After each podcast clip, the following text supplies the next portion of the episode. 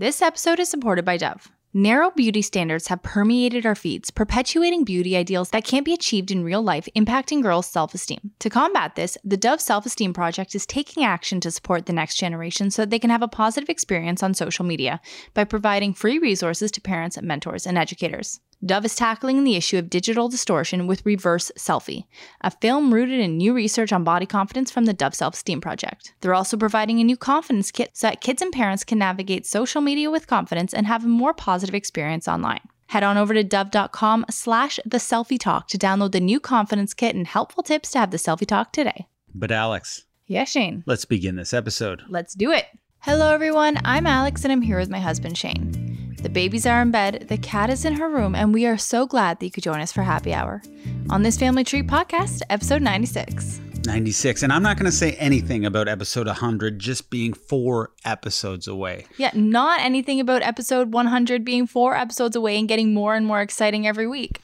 Yeah, we have been looking forward to it for about, you know, 50 episodes we've been talking about it.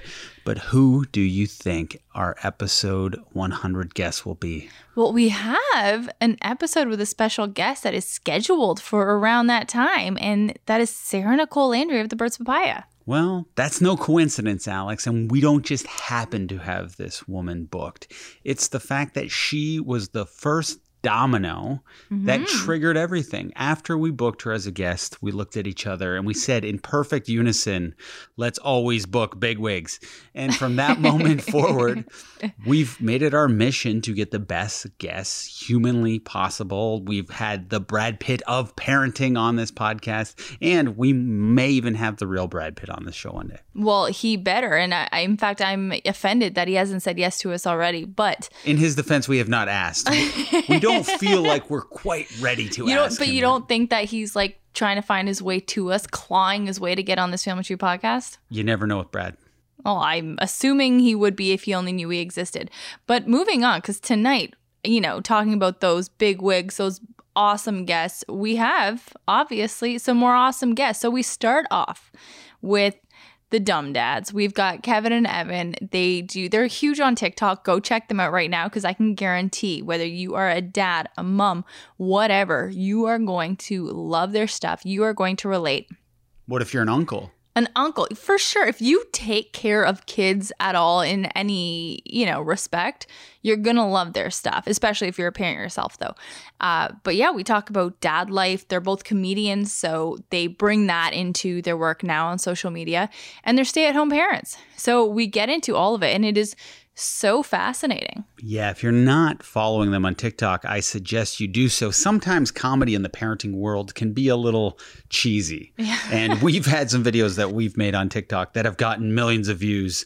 And I've been in shock and been like, this wasn't a funny video yet. Mm-hmm. It's I compared it to a wedding audience, how sometimes it's an easier audience. However, the dumb dads, every video they do, I find it not watered down at all. It's very funny, yet it's not vulgar or trying to be shocking in any way. They've really found a perfect comedic tone, and I have nothing but respect for these guys because I'm trying to be in the comedy world too. As I might have mentioned on this podcast, I'm I'm trying to start a sketch show, and these guys are in the sketch world, and they do it so brilliantly. So I love talking to them, and this was my first time sitting in on an interview in a while, so I, was a, Yeah. I was a little bit nervous. It was nice to have you there, especially talking to dads. Because here's the thing I love getting uh, dad perspectives. And this is because I'm not one. And, you know, whereas I think guys take up too much space in so many facets of the world, I think when it comes to parenting in the parenting world, we don't hear about their feelings enough, like their actual feelings, because only in the past couple decades have dads really started to vocalize, you know, their thoughts and their feelings toward parenting and home life. So I I loved being in on this conversation and having you there. I thought it was really good. Thank you. You're welcome. but uh, next up, we have returning guest, Liesel Teen, who is mommy labor nurse.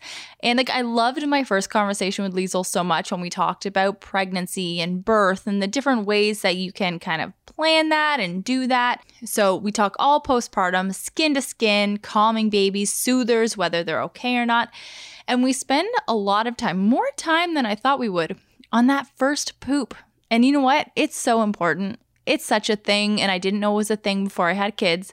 But that first poop after you have a baby deserves, I think, you know, Round of applause. no round of applause deserves some kind of attention so great conversation with liesel uh, if you are pregnant if you you know are postpartum and you're wondering what the hell you went through in those early days great episode to listen to so yeah you're really gonna love it But shall we move on to drinks? Because we are drinking drinks. let's do it babe so first i will say cheers Cheers to us. All right, so take a sip because this one is beautiful. So we are drinking Seedlip Grove 42 and Ooh. La Croix, or you know, that's the French way. In It's I- LaCroix. I know it's supposed to be LaCroix, but I think that's only because people in the states don't pronounce French things. Mm-hmm. But we're drinking LaCroix hibiscus and Seedlip Grove 42, which is, you know, like their citrusy um non-alcoholic seedlip and it goes so beautiful with the hibiscus it's like Ah, this is so it's refreshing. like a beach drink you know it's what i mean? the perfect summer drink, is what it is. all I need is a pool now. Yes. However, we do have a friend who just got a pool. And I think the thing better than having a house with a pool is having a friend who has a pool because then you don't have to take care of it, the maintenance, you know. Well, here's the thing a friend with a pool who's inviting you there every day. Because if you're not getting invited there every day, then it doesn't make a difference. So, a I'd like friend to with think- a pool. I don't need to add that. If I'm saying the next best thing, they'd assume I'm getting invited. Well, so how do we make sure that these friends know that we want to get invited every day? Because I, I tried to drop a hint through uh, Instagram DMs earlier today. The hint was tell me to come over anytime and I'll be there. You're not dropping hints. Well, and, and I didn't da- know if she knew I was being serious. Well, Mike's serious, and there, Mike's a very out. Mike is uh, Mike Vierman. He's on the other podcast I'm a part of. He's the host actually, and he's a very what's it called extroverted person. Mhm. So Danica's introverted, but I think she likes company sometimes. So well, there you go. We got kids My- the same age. you can always be my tag along. You have no problem doing that. Some some women don't like being there on guys' nights. You're not one of those women. You will invade in on a guys' night. And I use Happily. invade and that is a negative connotation, but I, we I- love having you around. Thanks, Shane, but I, I would invade happily. You know? I know. That's I hey, I'm I'm not joking or being sarcastic. You will invade happily. And in fact, the other day, uh, the boys, as I as I lovingly refer to them, were going to get together for a basketball game, which Mhm. I have been looking forward to playing basketball for however long this pandemic has been going on. I used to play every single day beforehand, and to not play for that long, it was hurting me. I know. I felt so, So- bad. I try. I I desperate. My friends who I don't even know could bounce a basketball. I'm like, please come, please come play with me. And then since we have Nona here right now, you were able to come out with the boys, and we played two on two. Well, that, and here's the thing like, I wasn't totally invading. They only had three. So I was like, look, I could show up and even out the teams, right? Because you guys were playing one on one until I got there. And yeah, we did two on two. So Shane and I were on team together. And you're one of my favorite teammates. I love that you play basketball. I love how you play. I love that you're a cutter. I love that you're a tenacious defender. I uh, this this makes me emotional that you're good at basketball. I love that you're a shooter. I love that you can fake. There's so many things I love about your game. It makes me You love do you look more. like you're getting teary. I am. Right. I love it. I'm you know, I'm not joking. I love the fact that you can be my teammate in every respect. Because Shane's actually kind of crying. Well, it doesn't take a lot to get me going here, but I it is important to me that I can have my partner in life if we need to just at any moment play 2 on 2. I know we can win. And I don't want to be like LaVar Ball here, but I think we've never lost. I'm serious. I don't think we've ever lost playing 2, Two on 2. two? We I- played your dad and Jake once, and we murdered them. Mind you, Jake's basketball's not his sport. Yeah. I, I can't remember a time that we've lost. Although, we've played little kids, we've beaten high schoolers. Like, oh, well, there was a time when we were in Toronto and we were playing together, and there was like a hundred people at the court because we kind of had a tournament going on, and you and I were killing it, and I I don't think we lost there, but there were like so many kids and teenagers and like people in their 20s like sitting all around this court it was a madhouse and people were going crazy for us do you remember that oh, I was particularly good that day, so I definitely remember it. No. i think it was three on three Because I think Mikey yeah, was oh, there oh, yeah, too. yeah, Mikey was there. Danica was there Yeah. as just a spectator, but that was very fun. And Shane, but hold on, because we did whoop some ass. Tell everybody the score.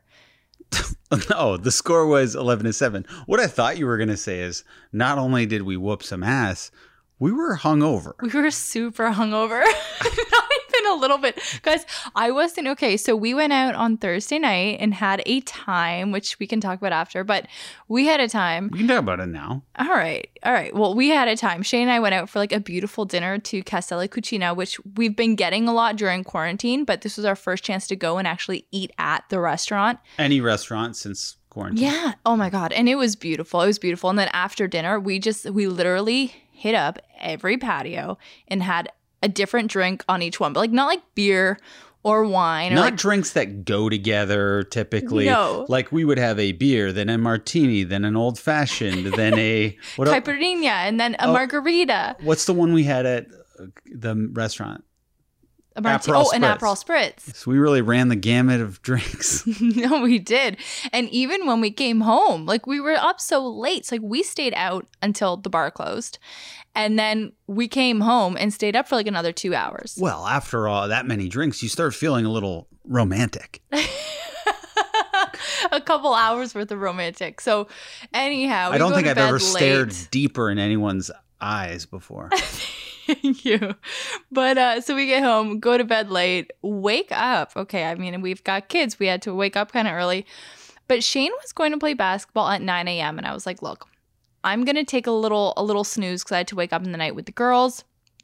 I'll see if I make probably not, but I'll see if I make it. Because here's the thing: not only was I hungover, but I haven't played basketball since like I haven't played seriously, like in a serious pickup game, since before Lucy. So that's more than three years ago. And so I show up. You guys are playing one on one. You guys look good, and I got real nervous. Uh, but then I couldn't say no when you asked if you want to go two on two. So we whooped ass, eleven to seven, hungover. and I was in the middle of winning a one-on-one Yes. tournament too. Yeah. And I don't think you realize, Alex, your game is two on two. I Hmm. think you're way better of a basketball player than you realize at two on two.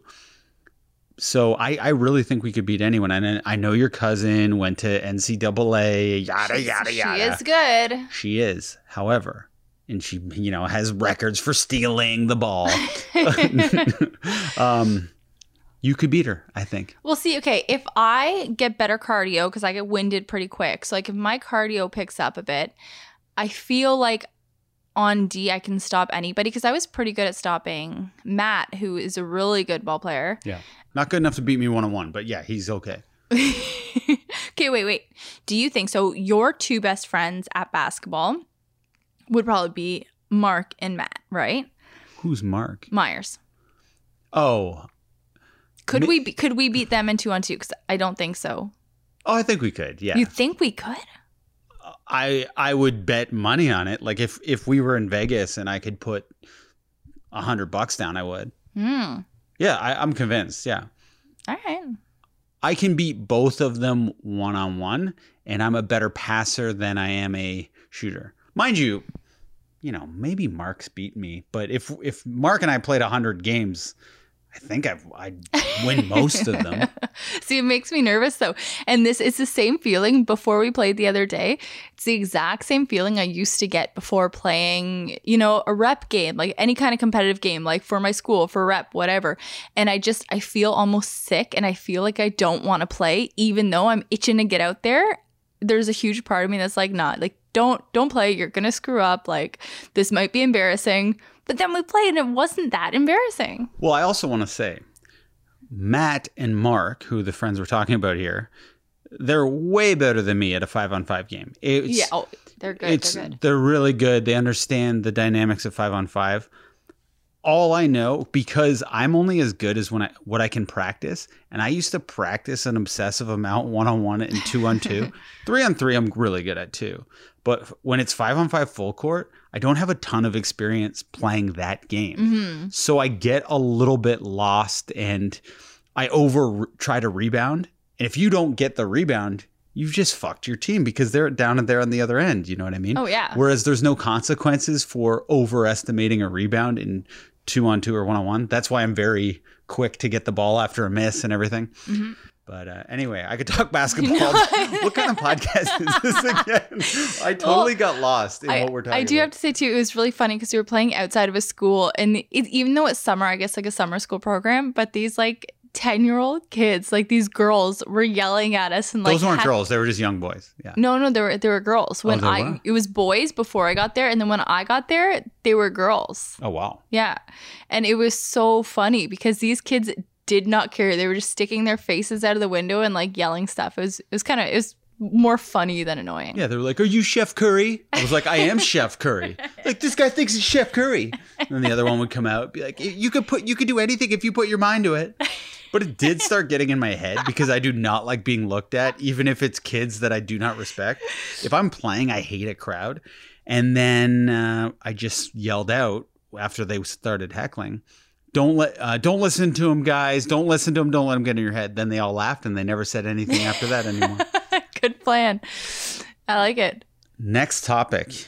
Let's hear it. You're a tanned woman right now. I'm a tanned woman. I'm a sorry, correct that. I'm an incredibly tanned woman right now. I had an awkward moment with you. I won't lie. When? And this is hard. I struggle with this often because, like my sister, I have that brain where you can't help but say stuff, even sometimes at the risk of being rude. I'm a blurter hmm and I don't mean anything by it, but I just can't help it if I think something's true. I've tried to get a lot better at this throughout my life, Yeah. but I do blurt out things sometimes. You come downstairs and you look at yourself in the mirror and you are feeling yourself so much. And I'm just like, oh man. In my mind, I'm like, Alex looks really weird today. Maybe it's because I'm not used to her. But you come over and you're like, you know, this tan is great.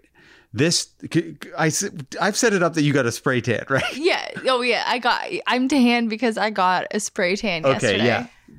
Not good storytelling here, but Alex got a spray tan and you're feeling yourself. and I'm like, don't say anything. Shane, don't say anything. For once in your life, just be a good husband and say, you look great. Because you told me the other day, Shane, all I want you to tell me is that I look great. And But also to feel it, and if you know, if you're not feeling it, then I guess like It's tough. ca- I it tough. I'm in a bit of a predicament here. Because you look really orange to me. So you come out and you go, you know what's great about this tan? I go, what, Alex? I don't look orange. okay, let me from my perspective, from my perspective, folks, okay. The lighting in our downstairs bathroom is really dim. It's like a golden light and it it just looking in the mirror at myself, I did not look orange. I looked like a bronzed goddess. I look beautiful like I've been hanging out in Saint Tropez for 3 months. I like the thought of hanging out in Saint Tropez for 3 months and so I liked how that, you know, made me look. But then I come out of the bathroom and Shane looks at me, You look like the Snooki for our generation. the natural light on me. And of course, I can't see myself, but he can see me. And then, yes, the orange was blinding. yes. And you were in an okay mood. At, like you came down, you were a little upset because someone had mentioned something about a stroller. Like Yeah. just yeah. to let you know, anytime Alex puts up a picture of a kid in a stroller, someone will comment how how one little thing is incorrect. So that had you in a bad mood. Mhm. Then you look in the mirror. You're mm-hmm. feeling great because you're this bronze goddess, whatever. then we go, we shoot our TikToks because we shoot our TikToks on Saturday, and that's the day we're recording. And I'm like, she's gonna be in for a rude awakening. And then you looked at yourself in the TikTok, and all of a sudden you start panicking, and you're a little persnickety after that. Okay, listen, here's the thing. It didn't bug me. If anything, yes, the TikTok in the natural light, I did look quite hilarious. in the middle of shooting, which you never do, you've never taken a shower in the middle of a Saturday in the daytime. You're just like, I have to go wash my hair. I'm like, you're going to go scrub your face, aren't you, Alex? Okay, here's the thing. My body tan, I think the tan on my body's fine and I like it. I like the color. I think it looks great. However, the face was a little much. Uh, very much. And to make it worse, I had a pimple patch on last night because I've had this nasty pimple for a week and it's been bothering me so much. So I put on a pimple patch after I had the tan, like, you know, several hours later.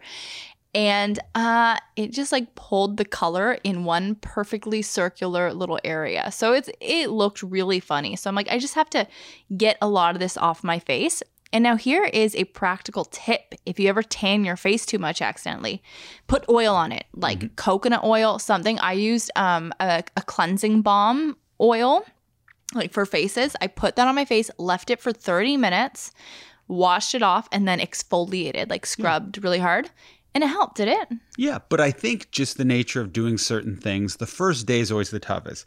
Getting a haircut, mm-hmm. dyeing your hair, getting a tan. I think that it's a little awkward for the first bit. Yeah. But you, because you look really good right now. Mind you, you did that technique. But I do think a day a- after the next few days, you'd start looking really good. And you look really good right now. Oh, thank you. Well, you saw I, I wore shorts to go gro- grocery shopping today. Like, did I look like a summer babe in those shorts? Well, when we went by the carrot section, I did lose you for a bit.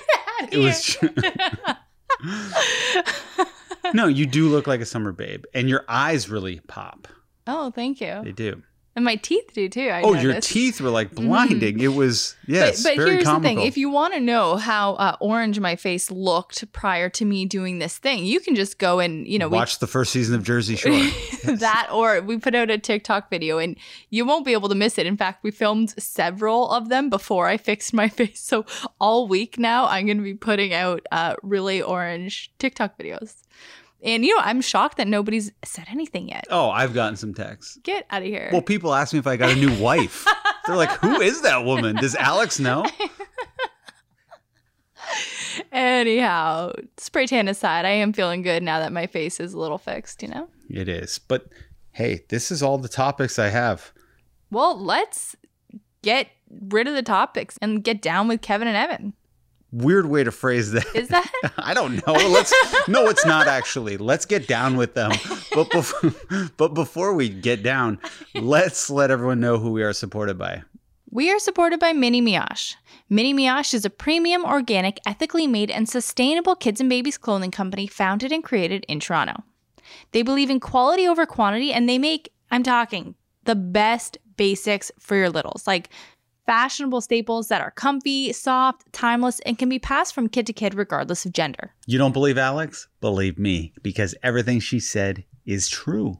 Well, you're the one that's putting Lucy every single night from one mini mioche daytime outfit to a different mini mioche outfit that could be for the day, but she just wears at night because she loves it. You think it's my choice? If I if we didn't have these dresses, I would never be able to put Lou to bed. It's but it is perfect, and I feel comfortable having her in these dresses because they're so cozy, and I know she's not going to get, I don't know, all scratched up by one of her Cinderella dresses. no, they are perfect, and their organic cotton fabrics are knit and dyed locally using GOTS certified organic cotton and low impact non toxic dyes. They're on a mission to leave the planet better off for our little ones than when they arrived on it, and they believe that every little bit counts. You can find the company online at minimioche.com or at minimioche on Instagram and Facebook. Use the promo code code this family tree 15 for 15% off your order. This is not like a first time order. This is any order. That is a big deal. This is available in Canada and in the US and again that is this family tree 15 and minimioche.com. And now, let's get down with Kevin and Evan of the Dumb Dads.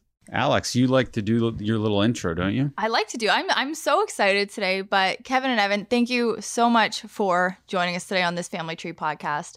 And I, I want to get right into how how did you guys start this thing? You have a whole wild, huge community with the dumb dads. You have a huge community on TikTok. You've got a really big community on Instagram, and you've got an awesome podcast. How did you guys start this whole thing? Uh, we won a lottery contest, and uh, Congrats. where did it? Where does it all begin, Kevin? It all begins with the podcast. Is how that started. So, yeah. uh, Evan and I met at first doing sketch comedy, and then just stayed friends after the company we worked went for uh, went under basically. It's a great start. And and then over time like that was back in 2013 and you know the time went on. We had kids. Both of our wives work from home so we were both or both work and we're both stay-at-home dads. So just hanging out going to the zoo and stuff like that. And as all things go the wife recommended that we do a podcast because there's a lot of mom podcasts couple podcasts and then, but there's not a ton of dad podcasts. So we were like, oh, yeah, that's a good idea. Do something with your time. So we had started that right before my son was born. So I have a five year old now. My daughter's five, and I have a two year old son. So back right before my son was born, we started the podcast. Been doing that ever since, and that's still going on. And then just having social media, and then we got on TikTok back in October, so less than a year ago, and have just been doing that ever since. And that's been really fun because then that was our opportunity to get back into writing and doing comedy because the podcast is just a fun, open conversation about parenting. But it was nice to actually get back into writing and, and do comedy, but have it focused on parenting. Mm-hmm. Now, before you were dads, was your comedy edgier? Uh, I would say, well, because we were in a sketch company, I would say we probably had a, a good mixed bag because we it, it all it all depended on like what what sketch you wanted to write. Mm-hmm. Sometimes they were they were pretty fun to do something kind of edgy. Other times it was fun to sort of lean on something being so clean that it was ridiculous. I mean, it was, we kind of tackled a lot of subjects. Yeah, now, never- now obviously everything goes through like a parenting filter before we put it up online, but before it was just kind of what something that struck you funny and you just went after it, I guess. Yeah, I, would, I mean, I've never been a fan of like gross comedy, like Mhm. People dumping on someone or something. Flippy. That, that's Flippy's thing. yeah. the funny thing is you say it and then we're all like, yeah. yeah, like it'll be in the writer. We'll talk about it in the writers' room, but I'm not gonna. yeah. I'm not right putting that to paper. But uh, yeah, I guess sometimes we would try stuff, but uh, like offensive and things like that never have never interested me too much. I think it's because in terms of comedy, it's not fun. If it's just like offensive to be offensive, Shocks. Mhm. humor. it's shock humor. Mhm. It, it it can it, it can be funny in the moment, and you can you can use that like once in a while, but ultimately it's like a, kind of a one and done joke in a way. Whereas mm-hmm. something is we I think I know we both prefer to like try our best to make something layered or have like a double meaning or something, you know, or or then you just lean on the joke that no one saw coming. But otherwise, yeah, Hopefully. hopefully that's the idea. so you're not a fan of a sh- of I think you should leave, for example. You're not a fan of that. I, I appreciate it. I enjoyed a couple sketches from it. I haven't watched the second season. I will watch it because there was definitely some stuff I really, really enjoy. Um, that's not my personal style, and I know I can't. I just can't write that stuff Mhm. Yeah. either. Like that's just. yeah. I would never. I would sit in that writer's room and go, I don't belong here. so, uh, but I can appreciate it for sure. And there's definitely some stuff I do enjoy. Yeah. I wanted to talk about time for a minute here because so Mhm. you are a stay-at-home dad. Yet, I in the last podcast I was listening, the mom on top, you were saying how you worked a job in the evenings. Is, is is that still going on for you? No, Evan actually worked with me for a little while as well. Mhm. I worked at a bar. I'd been there six and a half or seven years, and and I was working by the right around when I stopped. I was working just two nights a week, and it Mhm. was Friday and Saturday. I'd been because I'd been there so long. I was able to be like, I'll pick my own shifts, and I was able to work like Friday, Saturday nights, or Thursday, Friday nights, excuse me. And Fridays were really hard because I'd work till three, four in the morning, be to bed at, you know, three or four, four thirty in the morning would be when I go to bed. And my wife had to work in the morning, so though like Fridays were always hard. But then when the the pandemic and everything shut down and all that stuff, my bar uh, shuttered its doors permanently. So uh, I haven't been working now for about a year and a half. Hope not to go back. Yeah. Well, that's the thing because this this is its own business and what you guys do, it is such a business and you are so good at it. And I was curious like when you talk about what you're doing now to, you know, friends, family, just people in, you know, your sphere, what is their perception of being stay-at-home dads and then having a business on social media because it's all pretty unconventional, especially with the older generations. Yeah, I mean, I think it, I probably with anybody that does anything like this, you just kind of manage your time as when you can squeeze it in. I guess. I mean, we but our wives are pretty much like the backbone of how a lot of this works. We're we both been stay at home dads since we our first born children, essentially. So six years, five years. So we've been doing it for a while. And at the same, I was also bartending for a while, but eventually it just felt like it's like this is so hard to live. It's like living two different lives. Yeah. You know, Mhm. two to two thirty days a week, you're staying up till three, four in the morning. And the other days a week, you're getting up early with the kids. It was really hard to balance all that Getting stuff. up at three, four in the morning. Getting, getting up at three, four in the morning, and uh, so anyway, so when we started doing all this kind of stuff, the the podcast was great because we would essentially get together with the kids and the families anyway, and then we would jump into the garage or somewhere quiet and record for an hour or something, and then go back, and it was like a nice conversation Hmm. It's been it's been a lot harder moving forward once we started a TikTok account that started to go kind of nuts. and then managing multiple social media accounts, Mhm. it's it's definitely harder. I mean, I know both of us wish we would just do sketches together more often, but Mhm. it's so hard to find that little window of time where we could both be recording and the wives could be watching the kids potentially or take them for a little bit. But then you feel the pressure of making sure you get it done in time because you know we we still are both stay-at-home dads. And so when it's like nap time is a great time to like finish writing something or Mhm. go film a little bit, you know, or or spend that time with headphones in trying to edit it or you know it's it's all little moments that we can squeeze it in you know. We certainly send stuff back and forth all the time.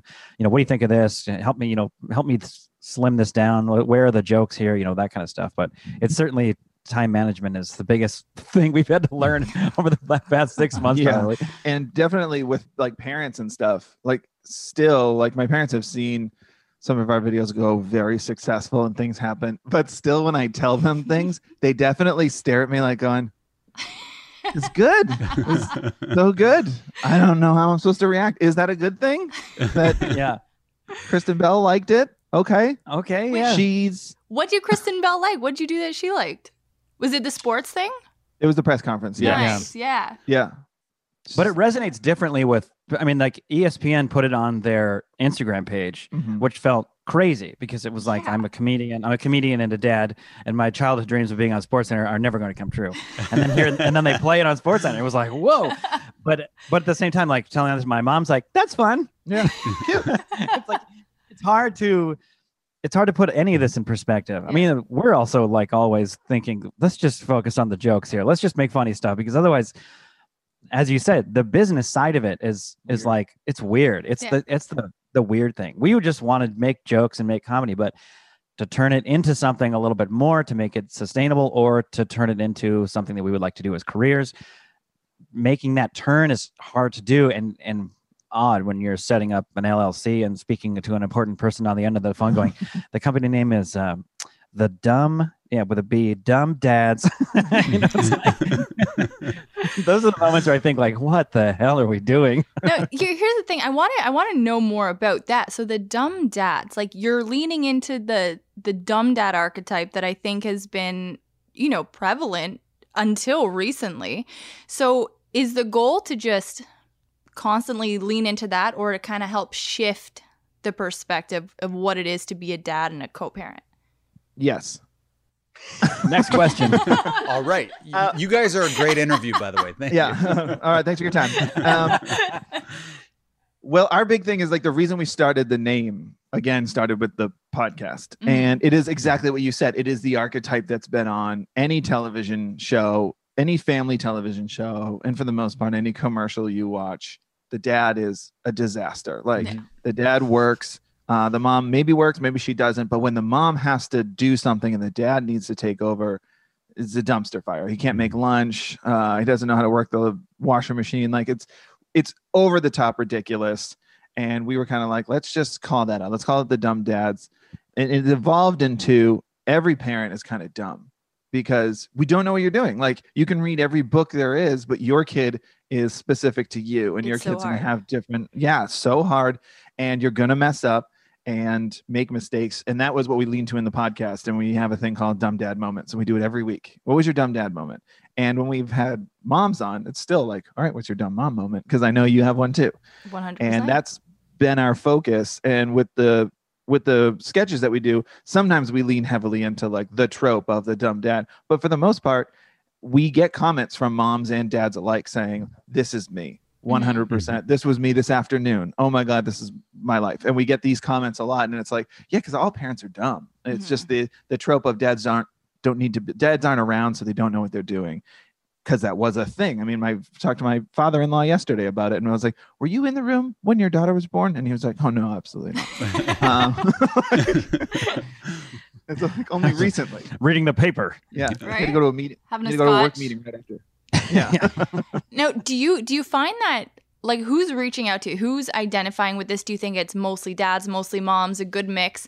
Because like I think of my experience postpartum. So we have two kids now, a 3-year-old and a 1-year-old. And it's like I have, you know, several different specifically mom groups where we pretty much only talk about kid stuff. And it's like all related to kid stuff. I don't know like I, I'm sure you have a dad group, but like, are you guys asking each other parenthood questions every single day? I haven't left the house in 17 months or really talked to any friends. but uh, I, am trying to remember back when I used to talk to people. Um, no, we didn't talk about kids that much. Yeah. So I'm curious like, are people using, our fathers, I guess, using you guys as like an outlet for that parenting talk? Or like, who are you hearing from? Well, it's funny that you say, like, so first of all, who we hear from is like when we started this, we thought, even with the podcast. This will be great. Something for other dads to listen to. Mm-hmm. We can maybe we can help out a little bit in any way we can. We always say, well, hold on. we're not a, we don't give advice. This is like here's how we screwed up, so you don't have to. Like that's our angle there. But well, especially when we started the TikTok account, our followers are it's pretty much like 70 30 women to men. Mm-hmm. mm-hmm. And which we did not expect. And then tons and tons of moms reaching out. I feel so seen. Uh, this is me. This is my day. I can't. Believe it. There's an asterisk guys- with that though, because a lot of them say they do show their husbands who don't have social media. Mm. So, but yeah, it's still exactly. I think, yeah, I don't think. I think certainly more, probably more women use or are on TikTok than men in general. But just in this in the sense that like this i'm a stay-at-home mom this is exactly right this is what i've been going through and i just i mean i think in general for the most part at least in our country for a long time women typically are the ones that have stayed home. And so, I mean, that doesn't have to be the case, but it just has been the case. And so, since we are stay at home dads, they can identify with us because it's just we're just talking about being a stay-at-home parent. It's not really men versus women. It's just it's what happens as a stay-at-home parent. Mm-hmm. and so we didn't necessarily expect that many moms i think to be reaching out to us going like you're in my house. How do you know this about me? You know this kind of stuff. And we're like I, we're just trying to make jokes. You know like yeah i do think women talk to each other more about mm-hmm. what's going on and always have about like you know men are whether or not you're an emotional guy or not men are generally pretty closed off about their feelings and you're not going to talk to your friends about how you're feeling with your kids stressing you out. Just generally it's just unfortunately how men are programmed. And so uh, there's not a like there's a, a mom facebook group that my wife is a part of and they established like years later we're like let's make a dad facebook group for the and it'll be for the dads and i joined it can't remember the last time I checked it. I don't know if I've been. I don't even know if I've been kicked out. there might not even be any posts in there. Yeah. yeah, yeah, I have one of those too. It's the same thing. It's just it just went dead after the first yeah. day. It was just yeah. There's no like a, there's a few links of like crazy basketball shots or like a big home run or something. Everyone's like, that's yeah. crazy. Yeah. Now, for for you guys being a stay at home dad, what what do you think knocked you on your ass the most when you first started staying at home because I think the perception probably before COVID more so was that it's a bit of a vacation to be a stay at home mm. mom. Yeah. Yeah. Oh, that is incorrect. it's a, it's a, it's a vacation at a haunted cabin. um, I think what, what really knocked me on my ass, and it was my mom who had told me this, she had said, and it was like one of those jarring things and she said, "Don't be afraid to uh to put the baby down and walk away." Mm. And I was like, "Huh? All right." And then cut to who knows, month later, two months later, whatever. Um, my wife's at work. I'm dealing with my baby, and she's just uh, this is my first, and she's just crying. I can't get her to stop. I can't get her to stop. And I got like blood boiling angry. I was so furious at this baby that I did put her down left the room, closed the door, went to the other side of the apartment, met into my bedroom, closed the door, screamed into a pillow. it worked, and I was, and I just walked right back out, walked into our room, and I picked her up. I was like, "Hey, come on!" Like I was fine. It was so weird, but that like that frustration it did happen again. I never had to do leave the room and scream into a pillow again but that was definitely like shocking that i was like i didn't think i would get i knew i was going to be tired. I knew i was going to be like just beaten down all day and i knew some things were going to be hard. I didn't think i was going to get angry and that was i think what surprised me the most it's certainly uh and what you say there is like when now i right now it's easy to say i'm not going to get angry it's a child mm-hmm. they don't know yeah. it's my job to they teach them and my better. job to be patient with them but it's easier to keep that mindset now when i'm mm-hmm. not in a extremely stressful situation that i that i that yeah, and sleep deprived and and that i cannot mm-hmm. control what's happening around me that's when it's tough to make those decisions to remind yourself i need to i need to stay at a one here it does it does nobody any good to go to a 10 you know Mhm. and so it's a good point it's funny that she said that you're like okay great i'll write that in the i don't know what you're talking about Yeah. notes and then all of a sudden it clicks in that moment like i need to leave the room for a second Yeah. I think for me, it's it's just been the repetition of things, probably, and early on too. The earliest part of parenting, when you're at home with like the baby, my my friend just texted me the other day. He has a, a somewhat of a newborn, a couple months old, and it was like my wife has to go back to work for the first time, and I'm going to be home with the kid today. And he's like, and he texted me at like 10:45 in the morning. And he's like, we've literally done all the things. It- it is like we did tummy time, we did this, we did goo goo gaga talk to promote language. It's like we, we've done all of it. It's like not even 11. And I was like, rinse, repeat, man. It just keep, you know, Yeah. go back to the first one, just keep doing it, you know Mhm. Go for a walk put her in the stroller go for a nice long walk. She'll be happy to be with daddy but you know it's like you just got to find ways to but the maybe entertain yourself but the is the repetition of it that continues into like teaching your kids how to do something even Mhm. something like Mhm. potty training or let's learn how to wash our hands correctly. You know my son is six and i still once in a while stop him and i'm like you know you washed your hands for like four seconds i think i counted.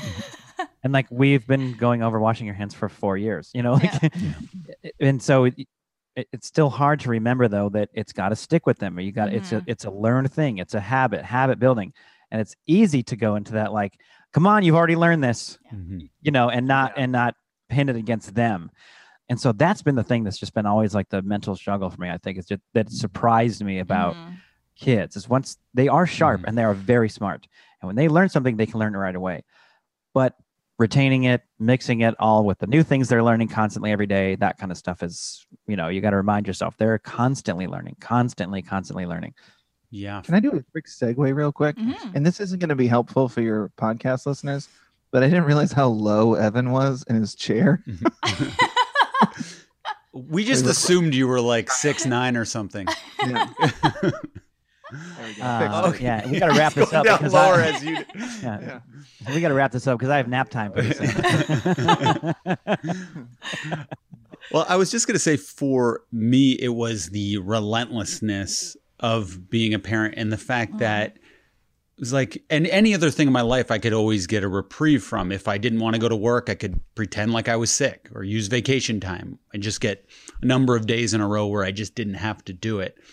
And uh, even now, uh, having kids, if I want to blow off steam and go out with the guys, it's like, oh, that there's repercussions to that because if I have a little bit too much fun the next morning, I'm not going to be feeling that great. So Yeah. I had to almost find new relaxation techniques, which was just like watching The Bachelor or something like that. Something very low stakes that I'm I'm not going to be feeling uh, the next day. For you guys, what is that? That relaxation thing that you're doing. I mean, I, I I think it's like one of those things of like I got so little sleep the first year, you know, year of my daughter and then the first year of my son that like I know I can operate on little sleep and now I almost I would prefer that in terms of when the kids go to bed I have I could probably count on one hand in the 5 years that I went to bed right after them. I like I need to decompress Yeah. because I'm a stay-at-home parent all day and it doesn't end at 5 like you said there's no vacation from it. It's like so once I know I go to bed, I wake up, I'm back at it, like right away. Like at least with a job, you wake up, you can have a coffee and breakfast. It's like, no, you're going. When they're awake, you're going. And so I've taken a, I always have to watch something like you said on TV. Um, every once in a while, and people think I'm crazy for this. I'll get up at five in the morning and because I like to be up before the kids and like I'll have a cup of coffee and go online and do stuff. And sometimes I go live on social media, but I need that. I need like my Mhm. I need my time, and it's uh, I, I think it's so important mentally to get a time to like check, you know, relax, decompress, knowing it's all starting tomorrow. uh yeah certainly i couldn't watch the bachelor i wouldn't consider that low stakes because having to choose who the rose goes to is Right? about as stressful as High a situation as high stakes as it I gets. I skip through the rose ceremonies. I will admit that. yes.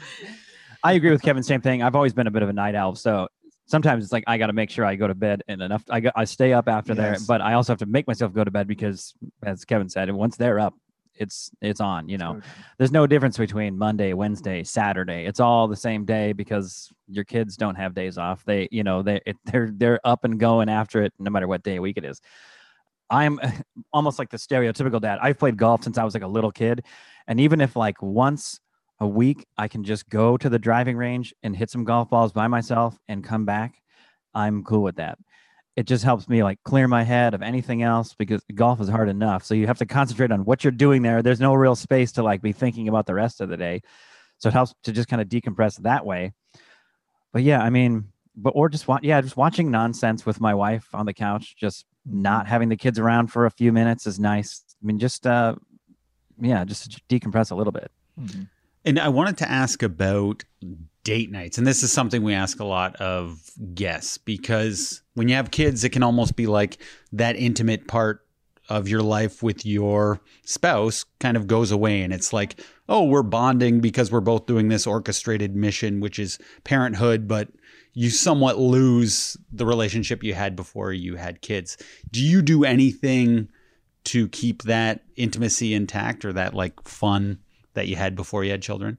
when my kids were younger, it was much easier to eat dinner after they went to bed. Mhm. we probably we would still sit with them and stuff, but it's just like the meals are the worst with kids. Like it's just an absolute it's a nightmare.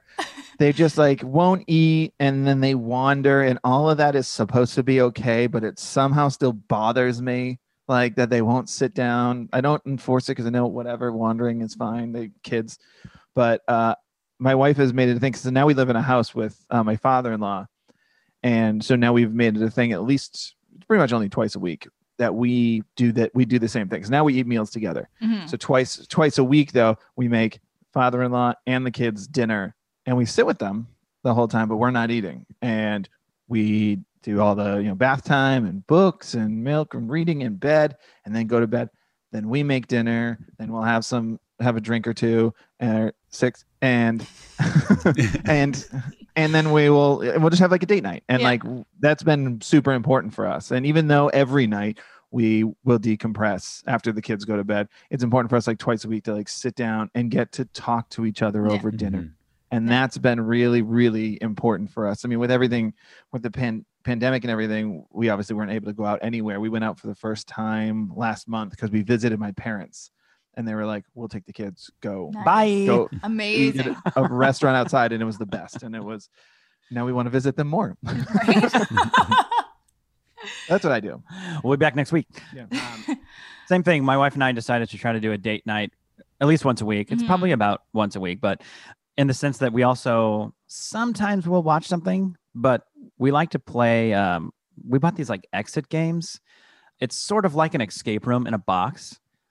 And so we found we found these things on Amazon, and it's sort of like a way. So we'll do the same thing. We'll we'll put the kids to bed, and then we'll have dinner, or we'll Mhm. order something out. Like we we usually cook at home, so we think like maybe it's date night. We can order something we like, and then have the dinner, and then maybe do like an exit game or something like that together. And so it's not screen anything related. It's like let's think together, let's work together on this, and it has nothing to do with parenting. Mhm. No, I, I think that's so crucial. And I think it's important too, like, because every night of the week, you know, like we're sitting on the couch, laying on the couch, watching a movie, watching whatever at TV to decompress, but it's not like actively engaging in each other or in the relationship.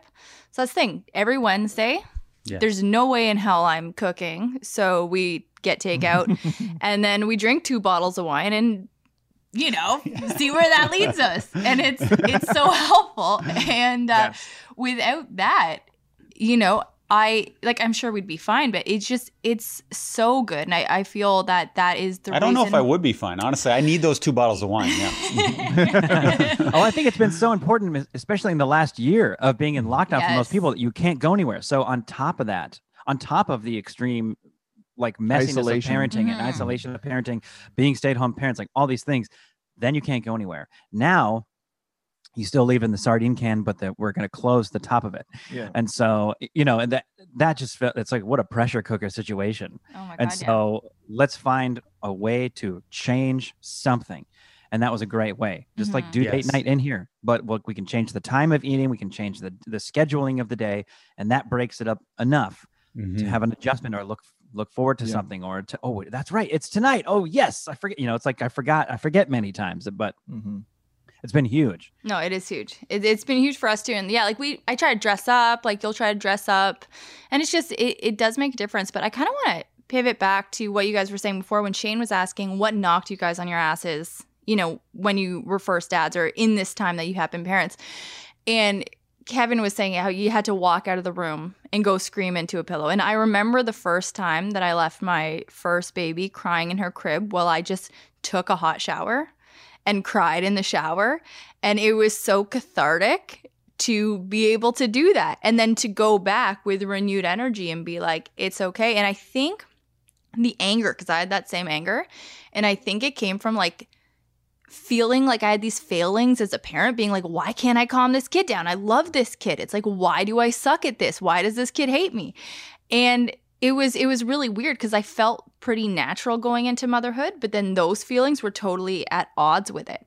So I wonder like how Yes. because you guys jumped into a huge role as stay-at-home dads, and I know like you're in the states, right? And in, Canada, uh, like I'm off for I could choose 12 months or um, 18 months, so which is amazing. And I know that your wives are back to work really quickly. So how natural was it for you to kind of go into that role? Because whereas if I'm pregnant, I have nine months of baby bonding before the baby comes out. You guys are thrown into it pretty much the second the baby falls out of the chute, right? Yeah. So what was that process like? well, it's interesting you say the thing about you know, it's interesting for for women because that that get to go through the pregnancy Mhm. because as you said, you're you build that relationship throughout the pregnancy. And me personally, I mean, I didn't. I know some dads do. I I remember uh, I talked about this with somebody else before about how when my daughter was born, it didn't hit me like holding her in my arms. I was just kind of like, okay, this is my baby. yeah. like almost like almost um, not emotionless, but I was definitely like, yeah, I'll take care of you, um, because I am supposed to, and I do. I like you. You seem nice enough. it says right Um, here protect yeah. okay yeah. Yeah, No, i guess that's me yeah that's me yeah, okay, I, I will. And then like, and it was like over time, I like had to build a relationship with my daughter over time, and I, I felt weird about it. I felt like it was weird that that light switch didn't go off. So when we had to go into it, it was one of those things that we had uh, we had discussed. Like we had planned for the baby, and it was one of those things. I was working nights at the bar at that time. I was working like four nights a week, and there was actually a um, crossover for us being home at the same time. So that's when we were like, I think we're ready to have a kid, and we would be fortunate enough to not have to do daycare because you can come home, we can have dinner together, and then I go to work like two hours later because I worked really late at night. And we are like, this works. And like you said, she was only, um, I think we only get 12 weeks, not months. Uh, and uh, so my wife had, I think was at week nine, and it texted her boss because she was like a, um, she wasn't a producer yet. She was like a, like a, I don't know what the word is, like a, a producer assistant or something like that. I don't know why I can't think of the word, but associate producer. And she had like emailed her boss, like, hey, things going great, blah, blah, blah. I know that you're about to start the next season of the show. If there's a producer opportunity, we'd love to would love to do it. And they would say, Yeah, there is if you want to come back next week. So it was like my wife would have to cut her maternity leave short. That's by two already weeks. short. It's already short. It's cut a week by two weeks. Shorter, yeah. But then she gets to have the promotion Mhm. and she did it and i was like okay let's get back into it so it was like at 10 weeks i was with the baby and it was uh it was an adjustment because it was just like it, it was very much a job like you had said earlier of why date nights are so important Mhm. about being like you're two people working together it very much felt like that for me of just like okay she is gone bottles are here like make sure my my station is stocked kind of Are you doing are you doing nighttime wake ups during this period or like who's handling those? for our first it was definitely a good mix be um it was me i used to come over and uh, Evan would come over. Sneak into his house. friend. Did you take the back? Did you take the back roads? It took you a while. Um, uh, it was definitely a mix, but on it was tough on nights where I was work- I was working four nights then at the bar, so she would have to do wake ups, and of course it was one of those things like when I get home, it's going to take me about an hour to like get ready, go to bed, and fall asleep. Mhm. So I was like, hopefully, I'm hopeful the baby wakes up in that time, and it maybe happened three times, like for like both kids, where it never worked out. That like when I got home, uh, with my second, it was worse. I would come home and walk in the door, and my wife was up with the baby, and I was like, Mm. "Oh man, like now we're both awake." Like, Yeah. Yeah, that sucks. Uh, but it's definitely an, a, a weird adjustment of like it felt more like a job at first that turned into parenthood. hmm I was I was pretty lucky. My wife works for a company that did allow the, her to have like I think six months and then an additional three or something like that she could take like later in the year. So fortunate in that way that we basically shared this time. I at that time was working a job and trans and working like in a bar, and so it was like daycare costs how much? I So know. basically, that's kind of. I mean, I think that people say stay at home. Being a stay-at-home parent is a job. It's 100% a job, but it's also beneficial in the way that you don't have to pay for Yeah. daycare or whatever, Mhm. which is about as much money as you'd make. Yeah. Yeah, that's your feels payment. like at a Yeah. job. And so, yeah, I just decided to continue with that. Leave the job I was doing, thinking the same thing. I worked in a bar, but I was like, yeah, same thing. I could do it weekends, you know, and then we can flip that way. Once in a while, though, in early stages, it would be nice to come home. Baby was up, and I could take care of the feeding. It's just I'm already up, like Kevin said. Mhm. can't, it's hard to go home and then go right to bed, which seems crazy when it's like four o'clock in the morning. You've been up since whatever, but it's hard to just turn it all off like a light switch. Can't really do that. Yeah. So, um, and my wife has worked from home for a long time. So, but she's she definitely also she works from home, but she Mhm. w- is up at like five thirty and usually gets off work a lot of times at like four p.m. or so. It should be about two thirty, but she has uh, she has an important job. She's on conference calls like all day long, and so it's it's nice to have her here, but at the same time, it's um, early on we just found things to do, and especially with Kevin, it was like great to just be out of the house for a little bit. So we would go. We took our kids to the zoo. Mhm. You know, we would just walk around the zoo and talk, talk about podcast stuff, talk about ideas, things we could do. You know, and that was kind of like our meeting time was pushing our little babies around the zoo. You know, and the, or we would go to the park, whatever. But like our favorite place to go to the zoo, we went like three days a week to the zoo. It That's felt like. I mean, we went Mhm. all the time. It, just, it was a great place to walk around, point the animals to the kids who didn't really care and uh but you know they're like they're like eight months old it didn't really nothing Yeah. landed so but yeah i did feel the same way when i first had a kid though it was kind of Mhm. like okay this is my baby and i but i knew at some point something will click i knew it would i knew i was going to love the baby but and you know my child but yeah right away it's just kind of like okay here's the baby what do we need to do next let's take care mm-hmm. of this thing but once they start developing the personality they can start smiling they doing little things that's when it starts to really hook you know it really hooks you Okay, Kevin and Evan, we're going to get down right now and tell everyone who we are supported by. We're supported by Mabel's Labels. Frustrated by their children's things getting lost, mixed up, and leaving home never to return, Julie Cole and three other mom friends knew they could do better than just scribbling their kids' names on some masking tape. From there, Mabel's Labels has grown into an award winning, market leading company loved by moms and dads and grandparents and nannies and teachers alike. Man, school is about to be back in session, and it seems like it's going to be just the way it was before—the Yeah. before times. So you're going to be needing this more than ever. Trust me, every kid has the shark thing, the unicorn thing. So you're not going to get away with just being like, oh, I know her backpack is the unicorn one. Yeah. No, get it labeled. No, kids all have the same stuff. Label it, know what's what. And honestly, they have a lot of sports items and seasonal items as well. So, like, with we, we're putting Lucy in basketball this fall. We got to get like her shoes even labeled, Shane. We're labeling the basketball. It's not even it. ours, but you know, so Lucy loves Mabel's labels because she can help me make them. So we go online together. She picks out the font, she picks out, you know, the colors and the photos. And it really is fun and gives her a little responsibility and accountability for her things. Shane and I love them because their line of products is huge. Like they have baby bottle labels, allergy and medical alert products, sports labels, household labels, and seasonal items.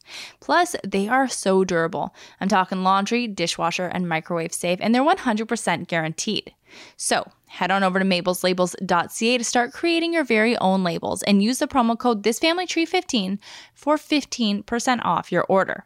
They deliver internationally and they offer free standard shipping in Canada and in the US. Again, that is mabelslabels.ca and ThisFamilyTree15. and now let's get back to getting down with Kevin and Evan. That's like what I feel like for you right now with our with our youngest Betty. Because like just that kind of that clicking because you know you talk about how when she's a baby she's just like a blob and you can't really do mm. anything because I, I I I'm breastfeeding and like the kids mm-hmm. attached to them and she doesn't really she's now starting to do more obviously that she's one but It's Yeah. weird, especially when there's a toddler and you're helping her out more. And It's hard for it to click in for me. I'm not a huge baby fan. I once they they hit one for whatever reason, then I'm like, okay, now it's like they need me more for, for Yeah, 'cause- whatever reason. because it's a it's a machine for Yeah. that first Yeah. year. The schedule feedings and do that, and you got to burp it. It's it's really like maintaining a like an old car. It's a, it's a Does the it all- radiator it- have yeah, water? It's a, it- yeah, it's a spe- it, it runs on a specific kind of fuel. yep. It, you know, well, gotta yeah, clean it- it, frequently. for, for the first like when my first daughter was born, I was like bawling my eyes out, doing that thing, and then the next day after she was born, I was like, okay, now it's just she's looking after my daughter, and I'm looking after her, making sure my wife's okay, and it felt like that was more the the job was to be a good supportive husband rather than be this great dad right out of the gate. Which in my mind, I thought, oh, I'm gonna have to be an awesome dad from the moment she's born. It's like, no, I just have to be a supportive partner. And Yeah. it, so I, I really learned a lot uh, what it what it meant to be a dad at year one. Because then once they start toddling around, and it's like I take more of that dad role. Now, f- for you guys, uh, before you became a dad, how much research or preparation were you the type to be reading a bunch of books or like practicing things? I know the day before my daughter was born, I was like nervously practicing how to put a diaper on, like a Cabbage Patch doll. uh, I I'm not the type to read a, ton of books. I was certainly like taking advice from people, just little little things in there, asking questions to people.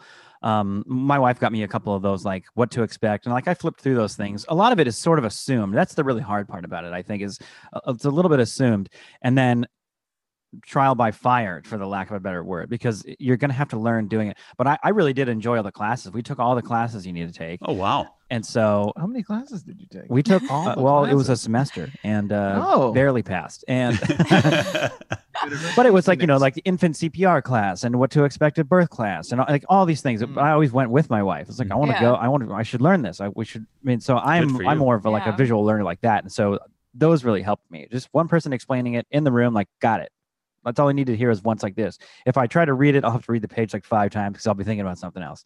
I'm horrible at that. So uh, that's how I prepared. And then because I said my wife was around, it was kind of like we can do this together. We'll learn together. We'll keep going on this together. But yeah, I felt good about diapers. I felt good about that kind of stuff once we once we practiced them a few times. It was like I, I can do it.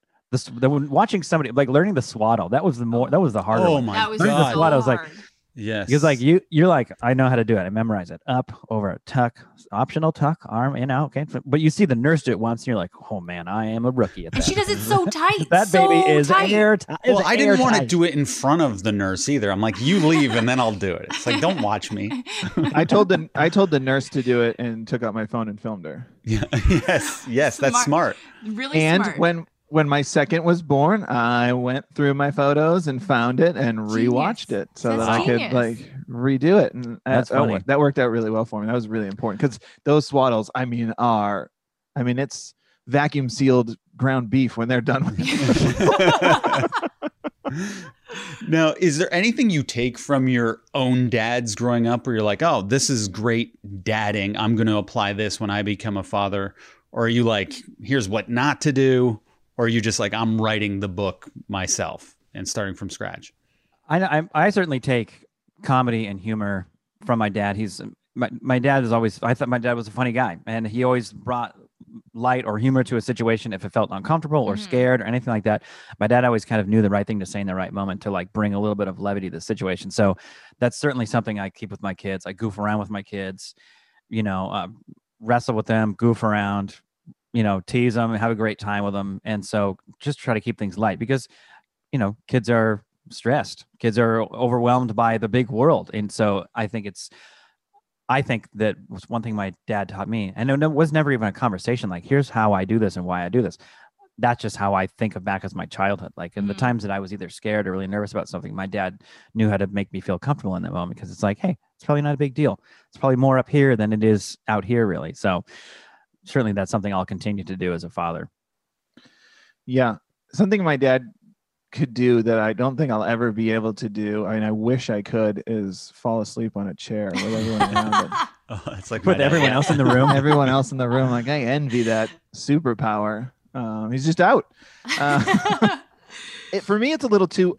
Or I, I guess it's like weird to say. It's like too early to call because, like, yeah, my dad was silly, he liked comedy, all that stuff. We played, like, encouraged sports and all that stuff. But my daughter's only five right now, so she's like just now maybe getting into the stuff where I mean, right now I'm just trying to be as fun as possible for them. Mhm. And I know my dad was that for me. So I guess that aspect of it, I would say one thing that don't take with you that my dad did, and it's no fault of his, it's like it was the culture of everyone was, and again, this is like too young for it, but like uh talking about emotions and feelings, how important apologize, like how important it is Mhm. for me to apologize if I Mm. uh, overreacted or whatever the reason is Mhm. and i just felt like my dad was like really good at ha- having talks with me about like you know family and love and like uh, those kind of talks but when it was about like a mental health thing or anything like that it was definitely like can you get over this please Mhm. Can we move on to do something else and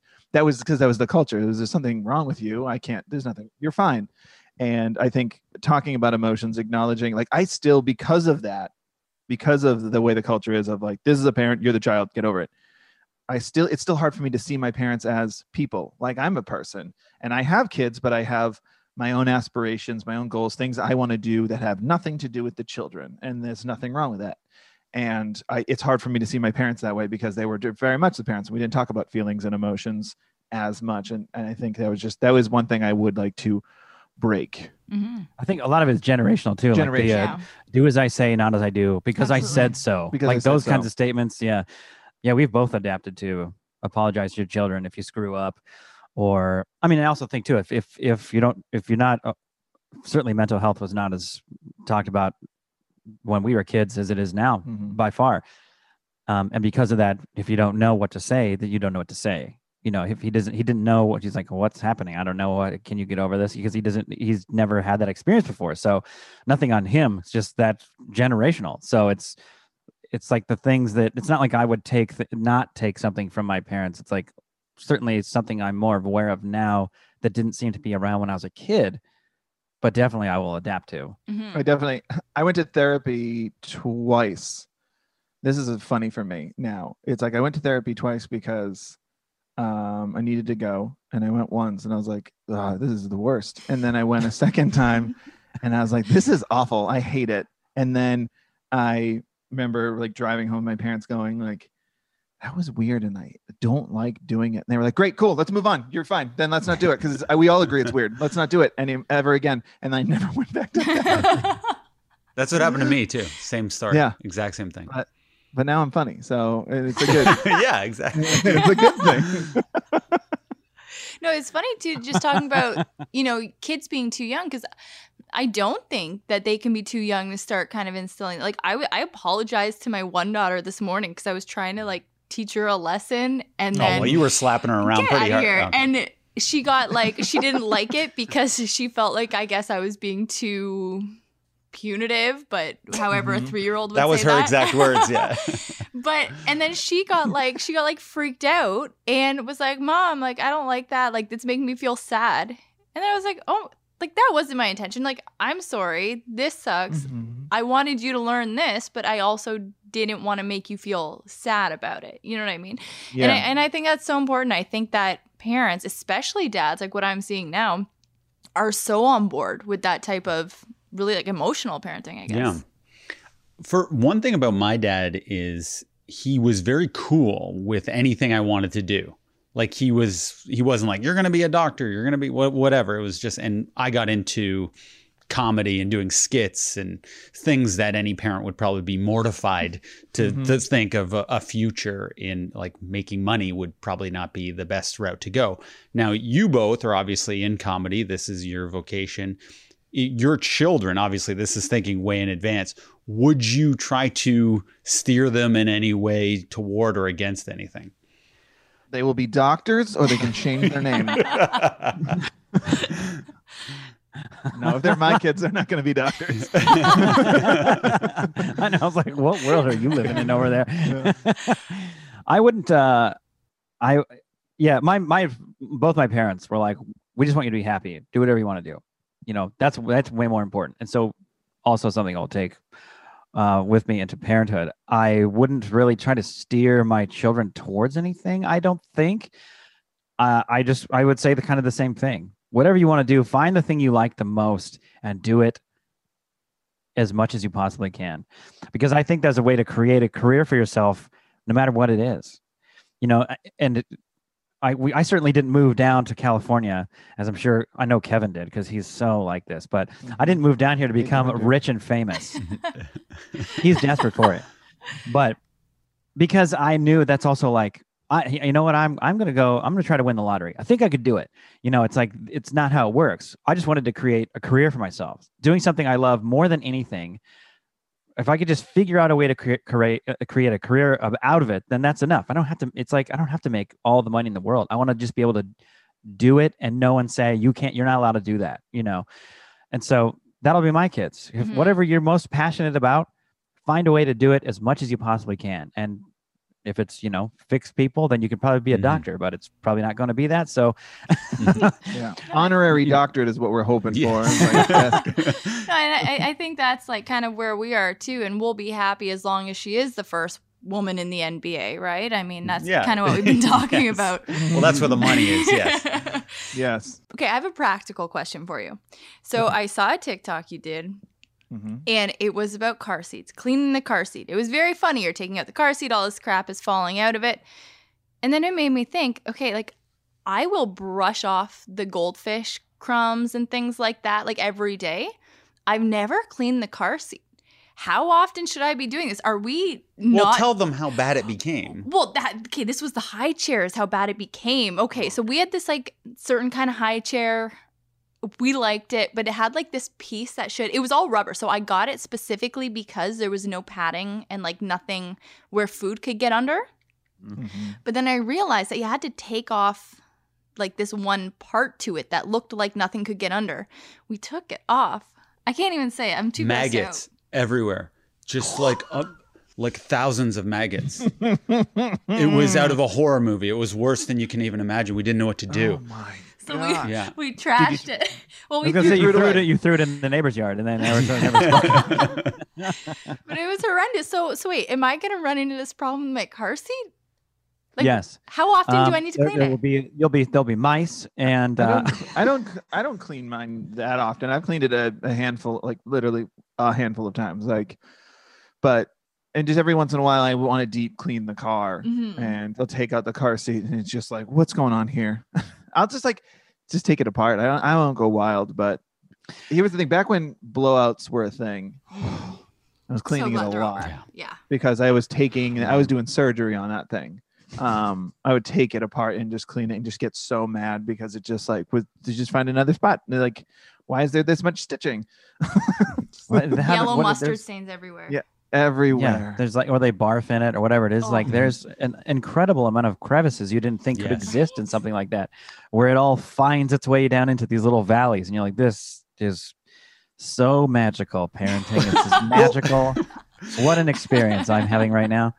We Googled the high chair that had the maggots, and we were like, "Oh, is this a common thing?" And p- everyone was like, "This is a great high chair." However, maggots tend to form in the crevices. You're Actually- really really? It actually said that online, 'Cause- and we were 'cause like, "What maggots tend to form? That's not a great high chair." Well, because it, it, it you must doesn't have been pumped. right. Well, it doesn't look like there's something that's supposed to come off, but there is, and you Right. don't you don't realize that. Like Because I didn't want to buy a a new chair, so I was like, "Trust me, this is an isolated incident." Maggots aren't going to come back. And then she's like, "Look at this! All these maggot reports." I was like, "Okay, we're throwing it out. Get it away." that is absolutely wild. Although Yeah. I, I appreciate your focus there and that I think that's a big thing. Parents like that'd be my advice. When You give your advice to friends that are having a baby, buy something that can be cleaned really fast Yes. right? because you're not going to take it apart and do this. It's going to be like, but in your case, you didn't think it needed to be because it didn't look like things. You know, that's the point. It's like get get a the stroller. You got to be able to operate it with one hand. You know, get a diaper bag that doesn't have too many compartments because you're just going to lose all your stuff anyway. You, th- those kinds of things that that's not really those things aren't really in those books. You know, that's just a, a parent to like a friend to a friend. Like, hey, I'm going to tell you this right now. You need to listen. Keep a diaper in the glove box. Keep a diaper in the Oh, glove that's a good one. And napkins too in the Oh. glove box. That's napkins. really good. Napkins, yep. And don't so buy anything say that- prone to maggots. for sure. Mhm. yeah, don't, uh, yeah, don't feed your children. Number either. one. Um, yeah, I would say I, I I do. I like to keep. We we only have one car, so like the the purpose is like let's keep this thing clean if I can, just because that's the only one car we got, and so yeah, just when the car seat looks a little bit wrecked, it's like all right. It's annoying to do. You got to take the cover. It's all clips in certain situations. You got to take it off, but this it's sort of like anything else though. When you do it and you put it back on, you're like, I'm glad I did that. That looks a lot better Yes. Mhm. you know we also we also put these um i don't know what they're called but it's like it's like a pad you hang on the back of the you hang it on like the headrest and it goes down on the seat first and then you put the car seat down so essentially it's like a little Like a protective cover. cover. between the actual car the car's bench seat or whatever and the car seat because they're gonna spill stuff they're gonna you know Disasters. it's they're disasters yeah also if you can get like pleather vinyl whatever it, cloth is like good luck. When when do kids start throwing up in cars? Because we haven't hit that phase yet. Was that a thing? Is that an age? They just start barfing in the car. I think so. I didn't know Uh, that. well, I think it's. I think. Well, I would also say babies though, because they're not used to like the motion of a car. So some babies Mhm. just don't do well with the first few car rides because the you know the the seeing the things the Yeah. the visual of the window passing. I think they throw up, but I don't know. What I think I think some kids are just prone to not feeling good in the back of a car, like people are. You know, like Mhm. How old is your oldest? Three. And I hope she doesn't turn out to be a car barfer. She seems okay right now. But i didn't that even know that was a thing. we we we Yeah, used to take kids to like sports trips and like Oh, some kids sick. would like okay, yeah, get super My car sister sick did and like that, yeah. throw up in the car. So it runs Yeah. in the family. yeah. I never did it. Thank God. yeah, I don't. I mean, I don't know that it's necessarily like. But I just mean like your kids throw up everywhere. So like Mhm. the car in the car uh, in the car seat while you're driving, and you can't do anything about it. That's about one of the times where you're just like, oh, okay. That happened to my wife recently going to visit my parents. We went with all of us. So it was like me next to me is driving, my father in law next to me. In the back seat is the two kids with my wife in between them. Awful drive. It's like a two hour drive. So Oh, my wife, Awful. my, my wife like got car sick, not like barf, but like just like doesn't feel Ugh. good. My son, who'd never done it before and hasn't done it since, he barfs on himself. So she's already car sick, and now there's just some a little person just barfing next to her. And I was like, "Do you want to pull over?" And she's like, "No, just hand me napkins and keep driving. We're almost there." That's like a horror movie. That that is a, Yeah. a personal nightmare. Yeah. mm-hmm. Clean the car seat then. Oh, yeah. Imagine. you bet your bottom dollar. you do. Either of you have a story equivalent to our maggot story? I was kind of hoping you would be like, "Oh, well," and then I've done I do. something even worse. Well, I have a maggot story, which was Really? uh yeah, we were I don't know where I was going with my daughter. I think I was just like she wanted a backpack for something during the day. My son's napping, and I tried to give her like she's not in school, she's gonna start kindergarten next month. And so when my son goes down for a nap, if I'm not if my wife's not able to like watch her and me do, you know, do a TikTok or something was usually how we do it. My wife can take a break from work. That's when I'll film a TikTok. My wife will I need to go make daughter. an internet video. super emba- it's been super embarrassing for very long. yes. Oh, we're the same.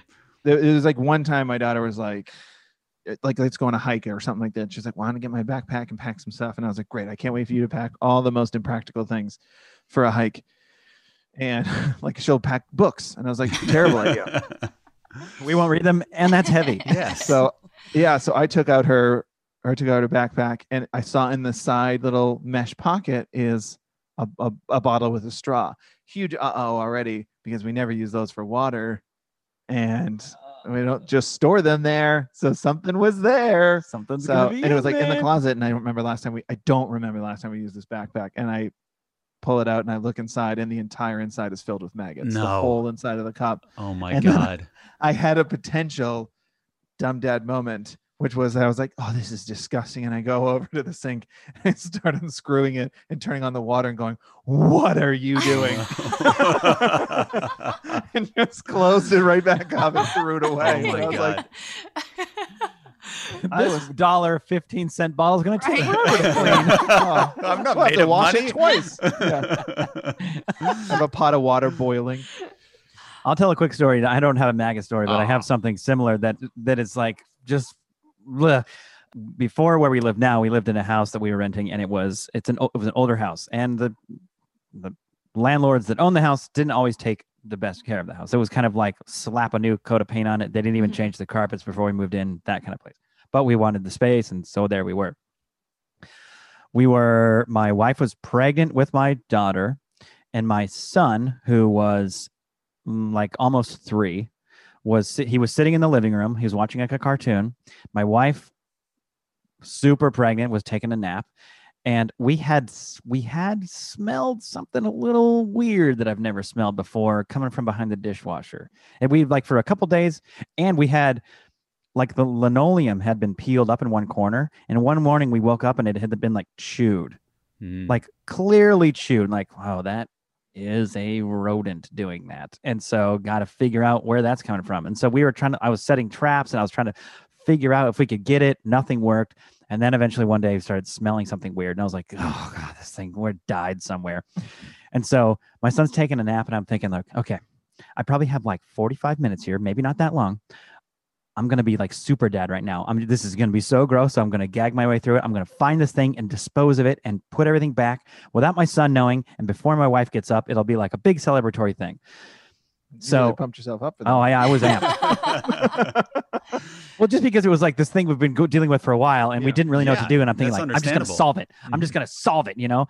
And so I pulled the dishwasher out, and of course, like behind the dishwasher, there's a big hole in the wall. I was like, well, of course, that's how they're getting in the house. There's a big hole right there where the hole in the only needs to be big enough to where the tube goes behind the wall to go to the water. Well, it was like it was like a basketball sized hole. it was like, of course, this of course, this is where rodents are getting it. So I take my phone light and I look and I could see like the tail of it. It had died Oh. right. It had died right there. And I was like, okay, ah. okay, I'm just going to use the tongs and then we'll throw those away. I'm going to put them in the bag. I- And, you know, I'm just the whole time thinking like, stop freaking out. Just do it. Just get it done. Please tell me the tail popped off. And uh, no, but I, so I'm like trying to figure out how to wait because it's in the wall sort of though. So I'm trying to figure out how do I get this thing? And as I'm reaching back there and just go, like breathe through it, just get through it, I pretty much basically get to where I'm going to try to grab this thing. And its brother or cousin and Oh, whoever no. it was was like, "What you doing?" and hopped through the hole over my hand and landed in front of me. I'm in the squatting position inside the, the cavern of where the dishwasher normally lives, face to face with a rat. Oh my god, Oh my I hate God. them so much. Oh, and Oh, like and it's and the dead relative over there and it was this i mean i'll never forget this moment it was like i was i was i would i wasn't doing anything I, would i wasn't going to do anything and then the rat like looked at me and then went back in the hole and i was like very well and i just went out of the hole and i pushed the dishwasher You didn't get rid of it? you just put a pushed- for I sale sign in the front of the house. yeah i pushed the dishwasher back and i was like well it was worth a try and then my wife woke up and i was like a rat looked at me we need to call an exterminator Yeah. oh my god, that would Wow. that story alone is gonna haunt me. I I can't deal with rats. I can deal with Oh. so much. We had a bat in the house once, and that was not good. and we've had like sewage backups. Like I can Mhm. deal with stuff. I could not deal with a rat just because the it's the tail. It's the tail. It's, It's it the tail. freaks me out. Yeah it wasn't great and, uh, Okay, uh, my last question here. So, my wife and I are kind of similar to you in the sense that we're doing a podcast, we're doing TikToks, we're on Instagram, and the motor's always running. And for whatever reason, the most agitated I ever get is right before we record a podcast or when we're about to record a TikTok. it's like we're recording this silly TikTok that's supposed to be fun in nature, and all of a sudden I'm the most intense man on the planet. I, does this ever happen to you? Is this something unique to me? And if it does happen to you, how do you get through these like, you know, these artistic differences or whatever is happening in the heat of the moment? I feel like it just it, it was hard. Like I said, like there's this whole like imposter syndrome also mixed with like this is a child's dancing app and I'm trying to make So I gotta be the best. Yeah. yeah. Parenting content. And for like luckily because like the podcast was my wife's idea tiktok was my wife's idea. So thankfully because those were her ideas she was very supportive of it and was just because i was just like this is stupid. You are busy with work like i just don't need to film today and she'd be like no no go do it go do it like it's important it, it is important and we started getting followers from it but i mean i still have times where i'll get i mean luckily we don't keep the outtakes because everything is not on film anymore. it's all just digital on my Yes. phone. But like, I'll be standing there with. I film a lot of them in my bedroom, which is perfect because then I'm not near my son's room who's napping and my daughter's in the living room, and I'll have it on a ring light and I I open the blinds and it's a single story house. So the street is right there.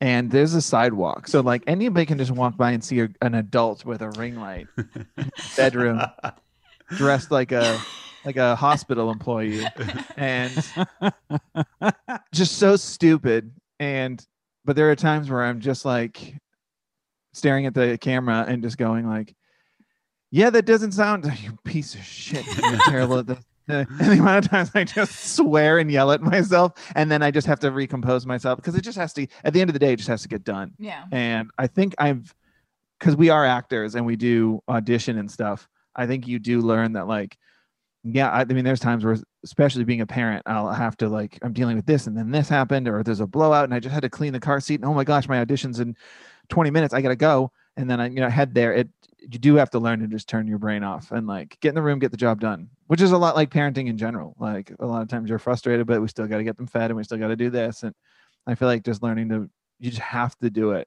eh, because that's what people say to you all the time. It's the most annoying thing that people without kids say to people with kids, which is just like, how do you do it?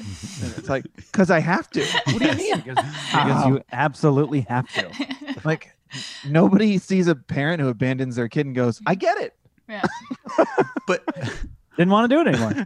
are are you saying that Evan and Kevin do not argue? You do not have like intense disagreements? Because you do seem very chill. Like you Mhm. both Ve- seem very I much. Very gotta be chill. honest, we we really don't argue that much. No. honestly and here's the here's the reason why i think here's the reason why because in what kevin is saying is right when you, when you're like an actor creator writer it's arguing doesn't really help anything. Mhm. there are certain times where we disagree on a lot of things Mhm. but it's like but i need to hear why you disagree with it and you should hear why i disagree with it. And then we're both good at acknowledging like yeah that is the better idea. And i think that happens a lot with when we write stuff or when we're filming stuff. Like it's a little bit because it's never like a correction. And we both agree in this in, in being creative and writing things. A note is a note. It's not a correction or not you know a note is like giving somebody a note is like i'm thinking of this. You can take it or leave it. If you want to use it don't use it. If not that's great. Whatever it doesn't matter. So like when we're trying to make a video together or something arguing doesn't really help. You gotta ha- you gotta be in the mindset of like jokes. Let's make comedy. You know if then you're feeling frustrated or annoyed like it's gonna be hard to make make you know feel like be in the moment of making a joke. I mean when we record our podcast it's more like this is this is like getting to go to the bar or something where we just get Mhm. to sit down and chat and make fun of each other we just record it so that's pre- that's pretty stress free i think Also, try it my way is a big thing of like if, if one thing we disagree, if we're going to disagree about anything, it'll be a uh, it'll be a line of like, no, you should say it this way. Well, no, I think it's funnier this way. And then it's one of those things where you're like, all right, fine, do it your way, and then film a couple takes, and then go, all right, now do it my way, and then we'll look at it and go, okay, never mind, you were right. and I think since the very like we said, we met doing sketch comedy, and that company was like very much like, okay, you're writing your own show, you're writing all your own sketches. We help, we'll have a director that will help you with stuff, but you're creating all of it yourself, and then you'll go up and put it up and see. They'll vote who thinks that you know which stuff is the funniest, and then you go up and do it. And if it, I think we quickly early on, we both knew that like a, a note's a note. It's not a correction or whatever, but pe- sometimes people get really personal about like a note or somebody saying, you know, I I think it could be stronger if you did this, whatever, and they take that personally. I th- whenever I worked with Kevin, whenever we were in the same group or doing a sketch, where I thought we always did a good job of going of just acknowledging like, oh yeah, you're right, that is that that is the funniest way, not I was wrong, I'm not good. It, it's it was more about let's just Mhm. I will. it, it- just find the funniest thing, you know, and, Yeah. and move on. It's not I'm not personally attacking you or saying you can't do this or you're not good at this. It's just about what's the strongest thing Yeah, and let's find that you know let's find that I will say though, because you're basically implying you guys definitely get in fights over. I'm I'm more the problem. I'll admit that.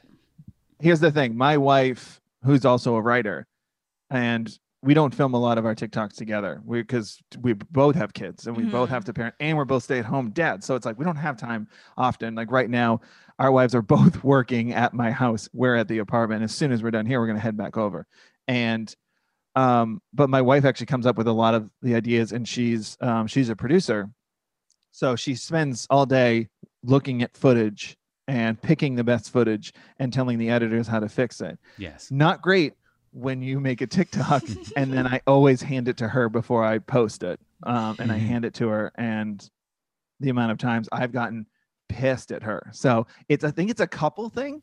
And like Yeah. Evan and I get along good, but like my wife will just like look at me and be like, I mean, it's not that funny. And I'm like, That's- I get like so Sorry. mad. I get so mad. And she sees it and she's like, luckily now used to it because I'm not going to fix myself. She needs to Mhm. adjust.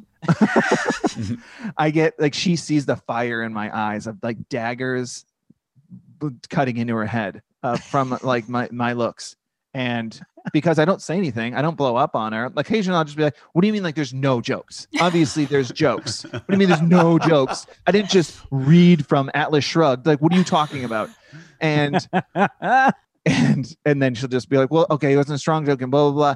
She's now used to like me giving that look because I'm gonna just take the note. I'm gonna be furious. I'm gonna leave the room, and then I will come back with a better thing because she doesn't just say that. Mhm. She will give like criticism Yeah. stuff. So I do have that. I do like get pissed at my wife when I make TikToks, but that's like to a degree that's my process because she has a great eye for what's funny. Mhm. So I'm not going to say you're wrong. I'm a I'm objective. I wrote, directed, and filmed this thing myself, and I edited it. Of course, I think it's good. Yeah. so it's good to have like an audience member who's just like, it's not, Yeah. and then I have to like leave the room and go, all right, make it better, and I make it better off of her notes and some of mine, and I come back, and then eventually it's good enough. So I can relate to that. No, that's that's good. See, I feel like ours, like, are getting mad at each other, like mentally sparring before we do a TikTok. Because whenever we finish a podcast or finish the TikToks, we're like, yeah, that was great. We high five and Yeah. we have a drink and it's awesome. But before, and we're doing all of our TikToks from our front porch, by the way, and Mhm. all of our neighbors Hate us. are no, they're like over 60 and everybody sits on their front porch all day long. So then Shane and I go out on our front porch for 2 hours every Saturday during nap time and we film our entire week's TikToks. oh, And nice.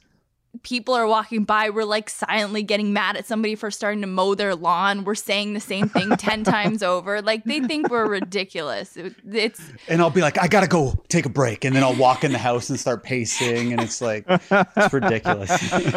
we had that today. We had the same thing today. We were filming something before we came here, and uh, a dog started barking, and I was like, "Yeah, cool. Go ahead, just bark. That's fine."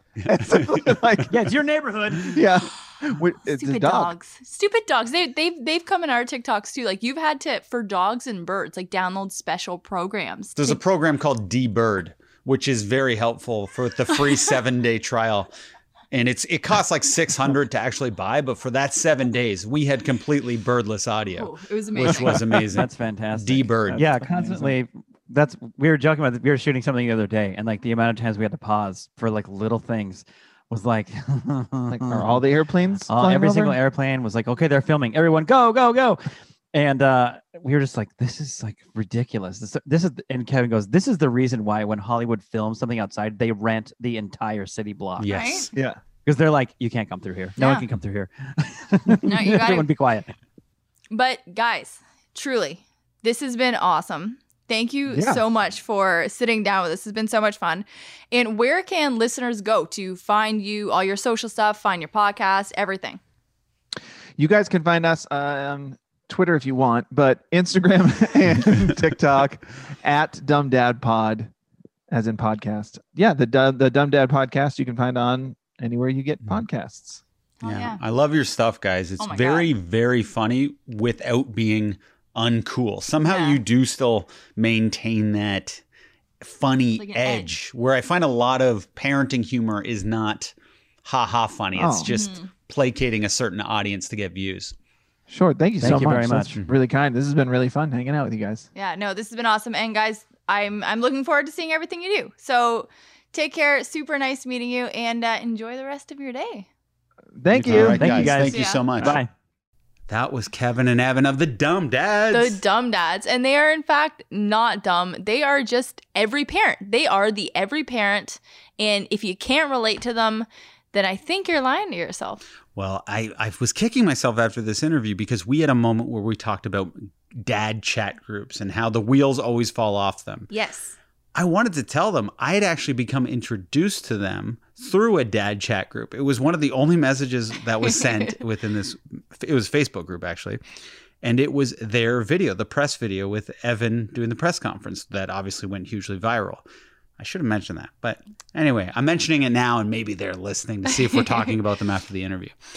Uh, anyway, next interview. Next interview. All right. Liesel Teen, Shane was sitting out on this one because, you know, he doesn't really have anything to add when it comes to the first uh first postpartum poop. So mommy labor nurse, Liesel Teen, awesome conversation on postpartum, immediate postpartum. But before we get to Liesel, let me tell you who we are supported by. We are supported by My Brest Friend. My Brest Friend is the number one choice of nursing pillow for millions of parents around the world who nurse their babies. For more than 25 years, My Brest Friend's patented wraparound design, like it wraps around and clips and it is snug, but it's supported people in over 40 countries and thousands of birthing hospitals to support successful nursing. People are waiting for us to tell them how to spell it. Oh, yeah, because this is a trick, guys. It's not breast like you'd expect. It's B R E S T. No A. Get that down. And lactation consultants around the world credit the pillow for helping parents achieve longer and more comfortable feeding cycles than they thought possible, which Shane and I can attest to. Anytime that Shane's bottle fed or I've breastfed, we're doing it in like the lap of luxury. I'm going to take it a step further that you don't even need to be nursing children to purchase this pillow. that's right. That's that's the hyperbole I'm willing to go because that's how comfortable this pillow is. It is simply the best, most supportive choice for successful breastfeeding. You can purchase My Brest Friend online at buybuybaby.com, target.com, walmart.com, babylist.com, and amazon.com. And now let's get to our interview with Liesel. Thank you so much for joining me again. This is our third time chatting. I know, In a right? We're like of a month. BFFs. I know. I, I literally have not even seen, well, because of everything going on, I have not seen my best friends this amount. And I know this is over Zoom, but like I don't Zoom them. I just text them. No, So I know, same. so welcome back. And um Thank you. people uh, may not know, but I was on your podcast, Liesel, um, which is dropping at some point in August, I think. It's coming out. I can probably give you a date. It's coming out real soon. This family tree, yeah, August 16th. There you so go. a few weeks. So Yeah. stay tuned, subscribe. That'll be that'll especially if you haven't heard my birth story. I've told it a few times, but we do we get into a lot of it there. It was real Uh, good. Yeah. But I'm so excited to be able to talk to you again because at the end of our last conversation, I was like, "Oh crap, like there's so many questions that I didn't a whole a whole area of questions all having to do with postpartum that I didn't have time to ask you." And some of these things are really fascinating me and I actually got a lot of good feedback on our last interview. Actually, one mother uh, was speaking to me. She had a lotus birth. And ah, it was it was fast. that. Yes, we did. and uh, she was saying that you know she wanted to give a different perspective of it, and she was talking to me about her experience with it, and it was it was really fascinating. Uh, and then she expressed concerns that uh, people have medical births too quickly. And I expressed back to her that I said, well, you know, everything when I was going through pregnancy and, you know, that whole experience, everything was leading me to feel that if I had medical interventions, and this is what we talked about a lot, then I wasn't doing it right or I was in some way failing the thing that my body could naturally do. And that is the purpose of, you know, me bringing in my perspective here. So, and I appreciated you being able to comment on that. Moving right along to postpartum, we're just going to get right into it. And right off the hop, I want to know what is the single most important thing that somebody can do immediately after they have a baby? Like whether it's for themselves or for the baby, like what do we need to know? Yeah.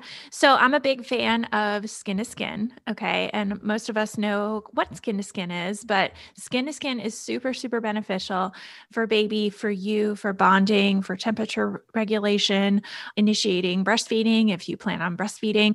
They've said so there's this term called the golden hour after birth. And I can't remember if we talked about it. I might have touched a little Mhm. bit on it on the first episode, but the golden hour after birth is basically that hour first hour first two hours after birth we really want baby to stay with mom as much as possible you know as as much as baby and mom can. So there are some babies that are going to be born that are preterm or they have, you know, medical needs, they need to go to the NICU or maybe mom has medical needs and you know she can't do that skin to skin time.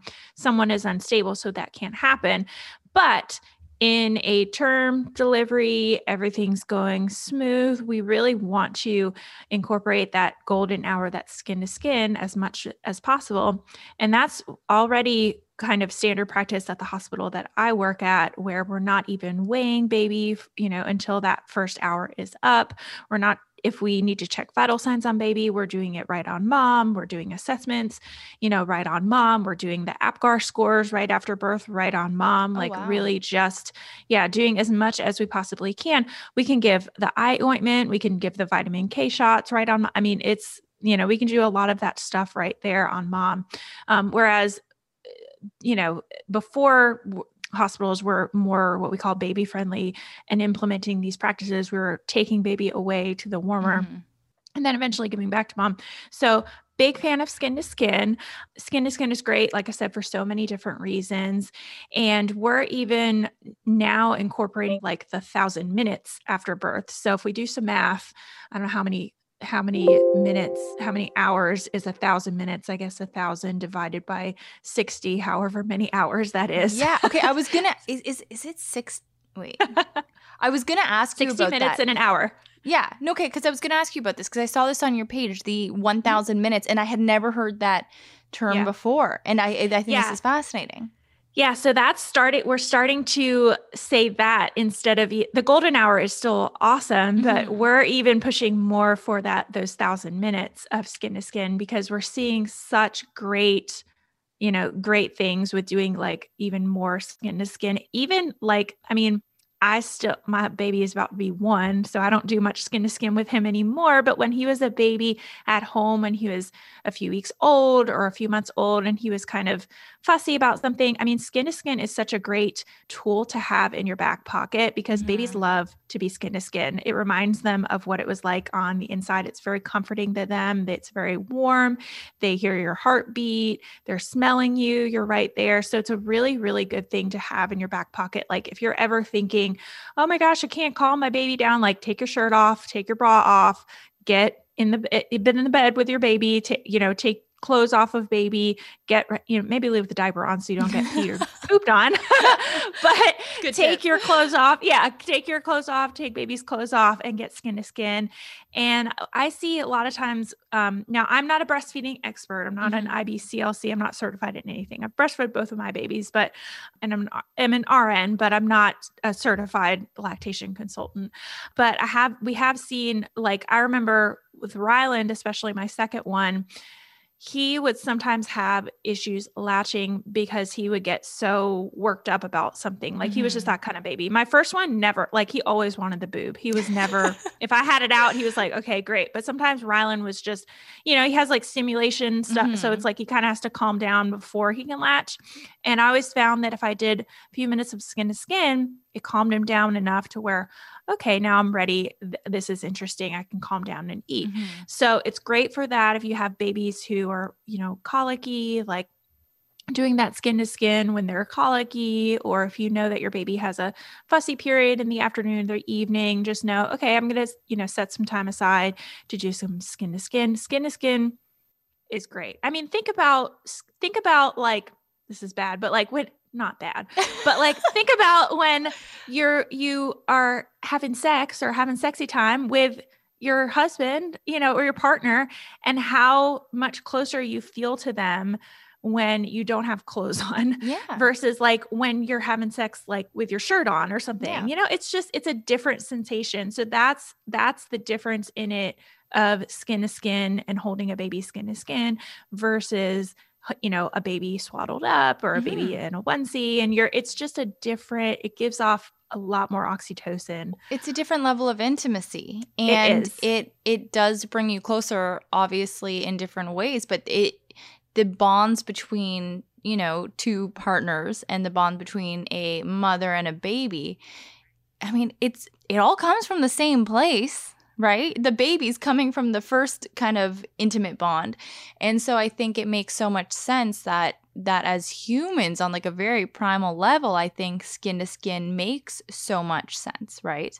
Yeah. Oh, That's now what do you what do you do if you are in a situation where you need to get you know there's some kind of health issue with the mom or with the baby and you do miss that first skin to skin how can you rep- not repair that because nothing's wrong but like how, how can Yeah. you make up for that Yeah. So obviously you can't, you know, go back in time, Mhm. right, and do anything. But there's going to be so many hours and so many days and so many weeks to bond with your baby. So once it's you're medically stable, once your baby is medically stable, implement that skin to skin. It's, I mean, it's just that easy. Don't feel like you failed, you know, in the in the first few hours because you didn't get it in the first few hours. Your baby's, you and your baby are still going to bond. It might just you know, be a little bit of a time delay because Mhm. something was going on with baby or something was going on with you. So, yeah, just say, hey, it's okay if it doesn't happen immediately. We like it to happen as soon as possible. But obviously, if something medically is going on with a baby, like that takes preference, obviously. No, absolutely. And when it comes to fathers, all right. So, and they're bonding with baby because I know skin to skin like can be helpful there. And the first time, like when we had Lucy, our eldest, I was like so all over that. I was like, all right, Shane, you're going to be doing skin to skin whenever I'm not. So basically, Yeah. this baby's just going to be sleeping on one of us the whole All the time we're in the skin. Yeah. hospital. Yeah. And I bought him because it was his birthday. So for his birthday present, I got my brother to drop off his gift at the hospital so I could still give it to him. Uh, I got him a new robe, like a, like a bathrobe, and I was like, "But it's great, and I'm giving it to you here so that you can just wear this in the hospital room with me, and then you can easily do skin to skin and then cover up, and you don't have to like have your shirt off when the nurses are here, and you know what I mean." And he loved it initially, and then he started getting really dirty looks from nurses. Oh. and, and one of them even made a comment about I, I don't know, like him making himself feel too at home or something like that. Oh, And he- those kind of dirty looks. Yeah. Okay. And yeah, not like dirty as in like you look hot in your robe. And um then he got really self-conscious and even though Aw. he really appreciated that bonding time, he didn't bring the robe or anything like that for when we had the second baby. And it was always on his mind. But anyhow, this is all just to say that he loved doing skin to skin and I think that was a great way for that to happen. But what is the benefit of skin to skin with dads? Like, does it promote the same response, biological response, as it does with moms? Like, what's the deal? Yeah, so it's all the same things. Good, good for temperature control for baby, good for bonding. Obviously, dad or partner is not going to be breastfeeding baby, so there's not going to be that initiation of breastfeeding, but still oxytocin release for baby, still oxytocin release for partner. It's lovely. I love when dads do skin to skin or partners do skin to skin. It's so sweet and they get so excited and it's just and eh, it's just sometimes I think I find that partners are like you know they're like what do i do? Like okay i can change the diapers i can't you know if you're breastfeeding okay i can't do that. So it's like just it's something for them to do to like really bond with their babies. So yeah i love seeing i mean they can do it in the or in most places. So if you have a c-section you don't have an emergency section you have like a you know planned or an unscheduled c-section it's not an emergency emergency and you're allowed to have your partner back there. You can do skin to skin. Typically dad can do skin to skin in the or partner can do skin to skin in the or they can do it you know really right after birth and i think it's so beneficial too because as a mom yes it's great to bond with your fresh newborn and do skin to skin as much as possible but sometimes you want to get up and go to the bathroom or Yeah, leave one for hundred a couple hours or just you know like not for a couple you know what i mean like you just need a little break Oh, like I, i need a couple hours. If you could get a couple hours extra sleep as a new mom, hell Yeah. yes, take that. Yeah. Do it. Yes. Yeah, yes, yes, totally. So I'm all for taking turns and, you know, uh, whether it's skin to skin on partner dad, whether it's skin to skin on mom, whether your mom comes in, it's skin to skin on grandma, like anybody, who, anybody take your shirt off. We can do it. Come on, let's get, let's get your shirt. Let's get everybody skin to skin in here. So No, there you go. Yeah. And then the whole family's uh, super comfortable together. exactly. yeah. And are there any other things that, you know, partners can do to kind of get involved and to help that bonding? Because I know that, you know, sometimes for moms, and some I think some women are really good at making boundaries even for themselves and saying, okay, this is where I'm going to stop doing this and I'm going to ask my partner to come and help. But like for me, I wanted to do all the nighttime feeds because I wanted Yeah, to breastfeed. same. Yeah. Yeah. I, I hated pumping, so I never Yeah. pumped bottles. Um, I didn't even try pumping with baby number two because I was like, I'm not even gonna go that route. And it's it's in a way like there's you know maternal gatekeeping, right? Where mom's Yes. like, well, Oh, yes. only I know how to do this, this, and this, and instead of letting my partner learn and maybe make an error and then learn from that and figure it out just like I have been, I'm just gonna do it all and then partner is left kind of like twiddling their thumbs in a corner and not only are they doing that but then it's like they're missing out on that it's like a physical bonding with the kid because then they're actually doing it. But then i think also on an emotional level if you're invested like as a mom like you know i'm thinking about what they're going to eat for every meal of the day. I'm wondering if she's meeting milestones. I'm wondering what kind of things i'm going to do on tummy time or for speech to get her developing. But it's like if you leave your partner out of that then mentally even they're not doing parenting and i think they're missing out on an emotional connection. So what can partners do to kind of step in and help you know get involved really early on aside from skin to skin? Yeah.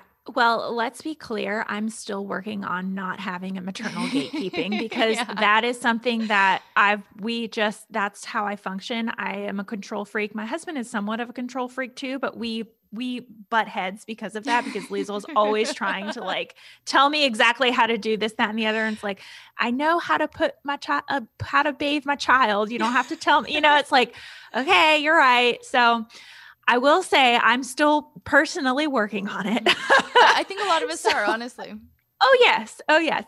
Um but yeah, you touched on all of the all of the perfect things. I mean, really having those conversations. I will say from the get-go, I love to teach people to have those conversations before you even have baby of like, okay, how are things going to work? Okay? Like what what am I good at and what are you good at and like what do I hate to do and what do you hate to do?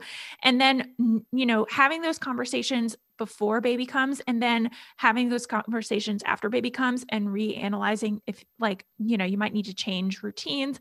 Like i knew you know before my second one was born i like you know putting my kiddo to bed. I like you know i liked nursing him to bed. Like i was just like the bedtime lady. That's just my thing. I like doing the bath whatever. And then as he started sleeping through the night more and he started getting up a little bit earlier and I'm working a little bit more, I noticed that I really like actually doing the morning time Right. and I would much rather do this, you know, so Mhm. things kind of had to change.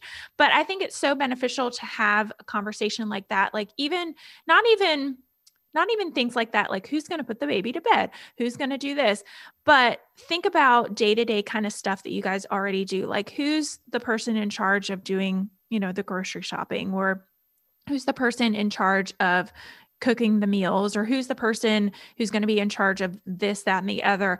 And you know kind of saying okay this is going to be a little bit more difficult. How is this going to work when the Mhm. baby's here? And so having those conversations before baby comes i think are very very beneficial.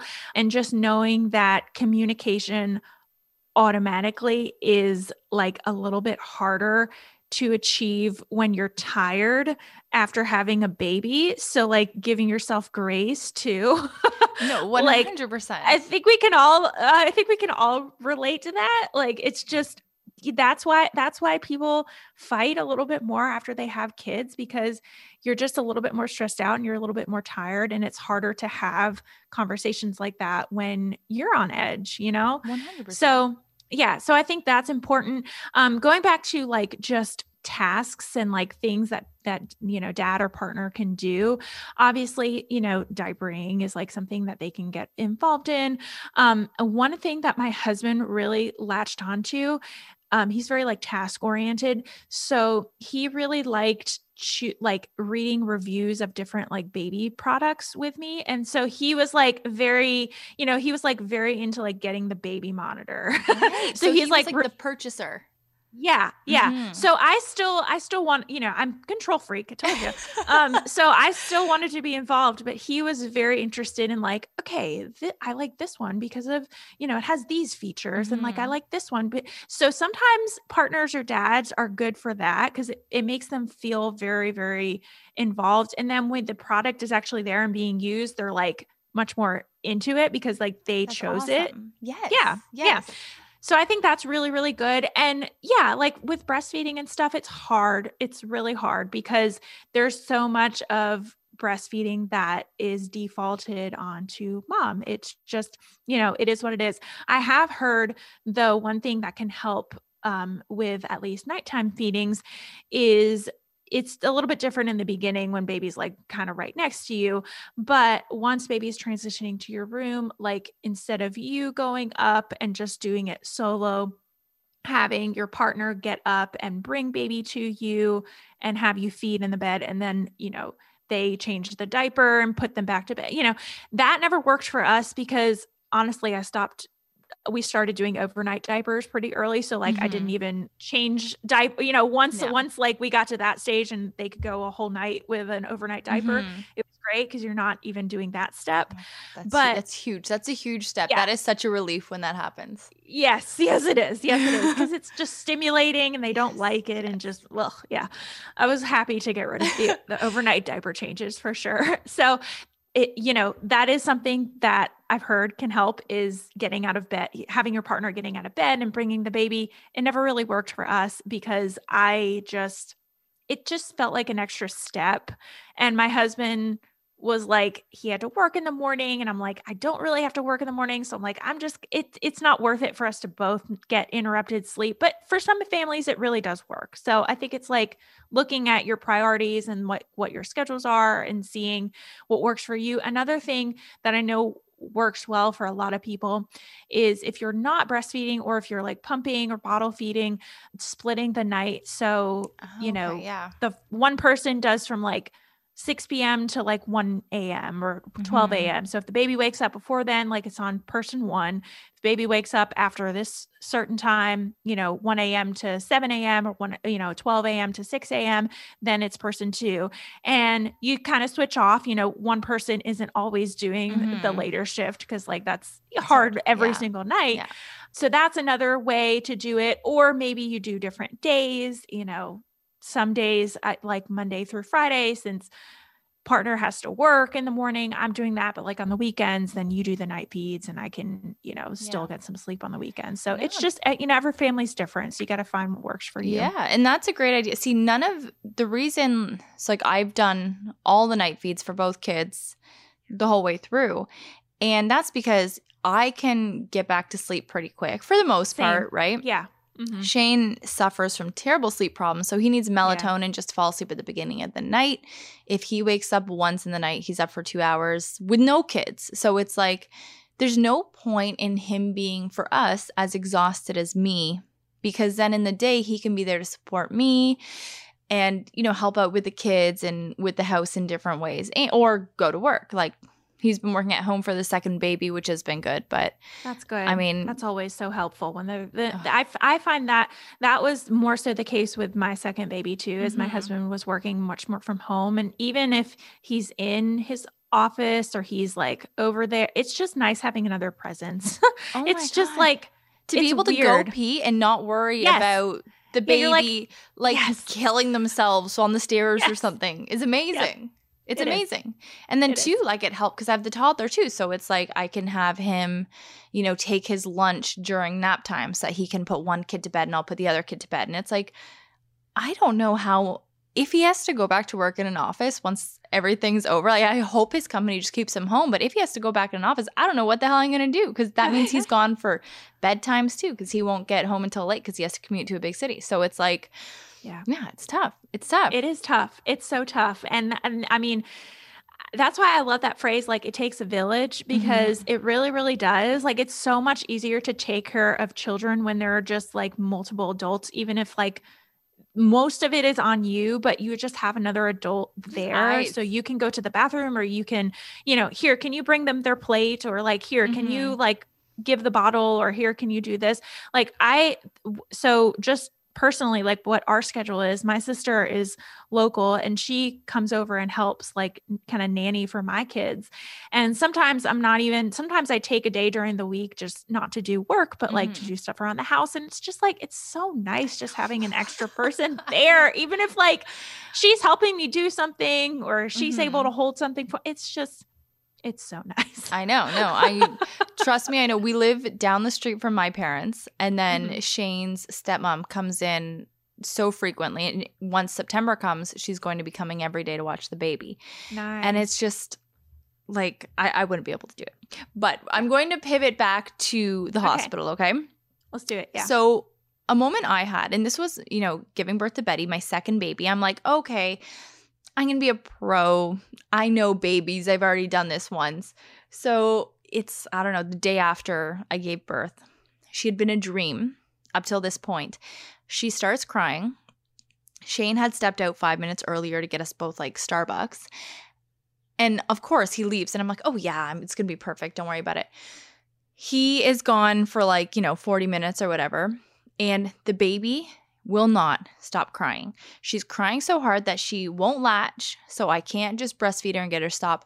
I can't really stand up at this point because like my vagina is just in Falling serious yeah. pain. yeah And Yeah. so I'm just trying to calm her down and I couldn't. And then a nurse came in because I'm like struggling and crying and like I thought I was going to be an expert and, you know, this was throwing me off.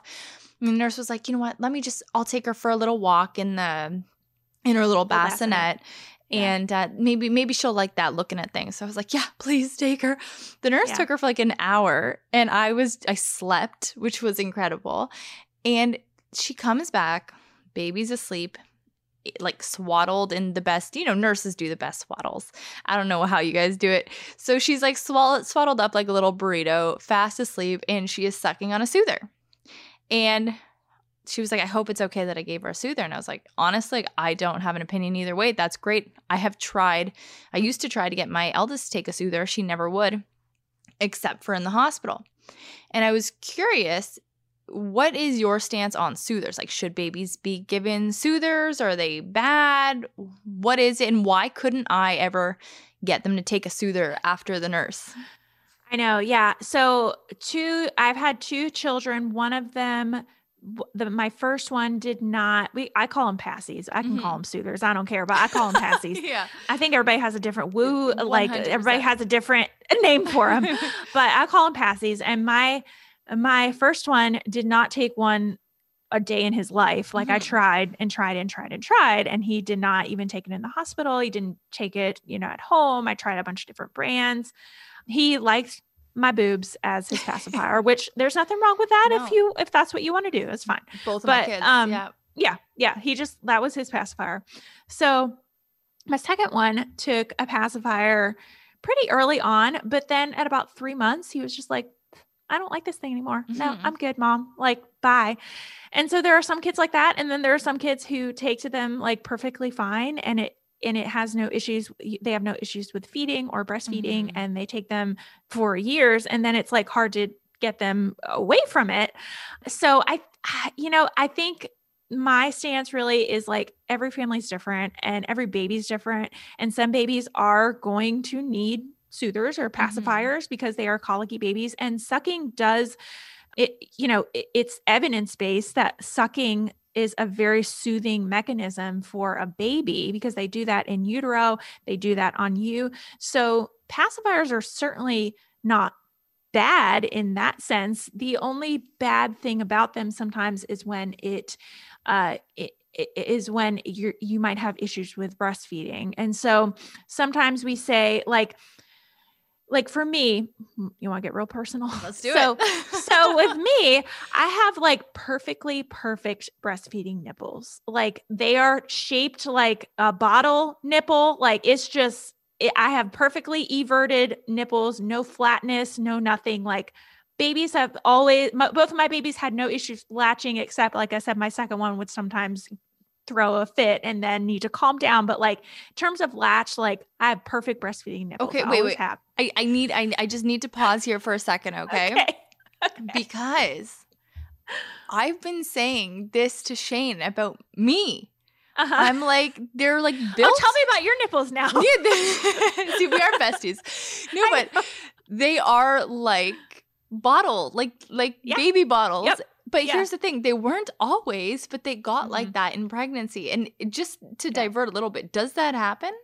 It can, yeah, Okay. especially and especially the more babies that you breastfeed, and Yeah. so like if it's your second time, if it's your second one, or if you had like a short interval um, pregnancy, so like you weren't, you know, you got Mhm. pregnant soon after your first one, that can certainly happen. There's a lot of nipple changes that normally come along with pregnancy, like if you've noticed ever um, darkening of the areolas, so that's a biological thing too, because that is um, it's like a contrast thing. So babies they are can see. naturally Yes, that they're naturally attracted to like very high contrast stuff. So your nipples actually change, darken in pregnancy, no matter what your skin tone That's is, because.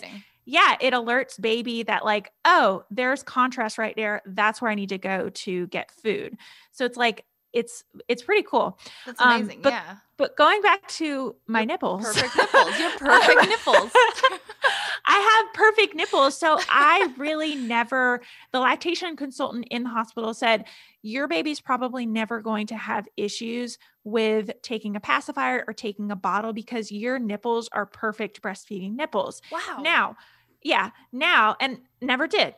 Perfectly fine. Yeah. Now, like I said, I'm not a lactation consultant, so I can't speak from that expertise. Mhm. But what I've seen with people who have a little bit flatter nipples, or some people even have everted nipples, where they go in, they have they have to use like a nipple shield, which is like a little plastic barrier to help with latching. Mhm. There might be some more issues if you give baby a pacifier in the beginning. They might because they're that's an easy way for them to suck, and then they're trying to go to a breast, which is a much harder way to suck. Mhm. And so like my nipples or everted nipples are very easy, easier for them to suck. So it's like not as much confusing confusion. But if they're going from a pacifier or a bottle, that's the same reason why they say not to introduce bottles as Mhm. early because it can give that confusion. Bottles are a little bit differently different too because it's also like one of the reasons why they say don't introduce a bottle early is because the flow is different from your breast and it's easier for baby to suck down more from a bottle. So it's you know it's just a little bit harder to then breastfeed for them. But yeah usually the advice that i give people is first of all no matter what kind of nipples you have, if your baby is screaming its head off and you're like, I don't want to give a pacifier, but like you're screaming your head off and I just really want to try this, try it's okay. Mhm. It's Mhm. fine. Like you got to protect your mental health and Absolutely, like God yeah. knows sometimes you have to just give a pacifier even if you were s- super gung ho I'm not giving a pacifier till the day I die sort of Mhm. situation. That's just some days you kind of you have days like that. Um so my advice is they actually have a really great a little collection set. I think it's from Babylist. Um and they have great they have a great collection set for bottles and pacifiers. So they have like four or five different types of pacifiers and four or five different types of bottles that you can get. Because sometimes what we find is baby will prefer one shape to the Mhm. other, bottles and pacifiers. So it's nice to be able to try, you Mhm. know, a few different kinds. So that would be my advice is like, get a few different kinds whether you get that thing from ba- Babylist or you just get you know a couple different kinds just you register for for them or whatever.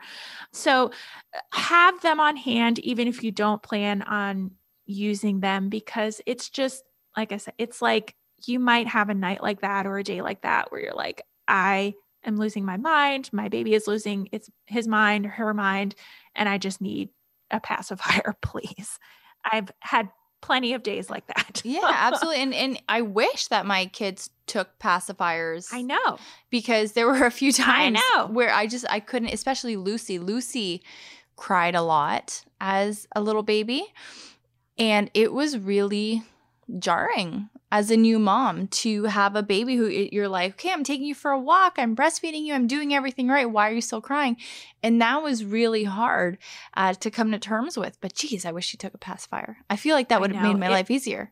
it would have made things a lot easier but then also you think on the contrary then you do have children who stick with and they have to wean from it and that's Yeah. like a whole another can of worms and i have like i said i've never had to deal with that so i know Mhm. there's a lot you know that has to do with that but yeah pacifiers my stance is definitely I'm pro pacifier when it works for your family. It helps with decrease SIDS rates too, giving a pacifier at bed at bedtime because it helps them. I think it helps in a couple ways. Just if they're sleeping like on their face, on their you know, they have like a little bit more space in Mm. between, like, because the pacifier is right there in front of their mouth. And I think it also helps them not not go into as deep of a sleep for as long Oh, because they're using that sucking mechanism. Yeah. So yeah, it helps to prevent SIDS. Definitely pro pacifier when when it works for you. All right, Lisa, we're going to take a quick break and let everyone know who we're supported by. We are supported by Seedlip, the world's first distilled non alcoholic spirit. It's crafted without alcohol, sugar, or calories, and Seedlip Spirit solved the dilemma of what to drink when you're not drinking, whether it's for the night, the month, or forever.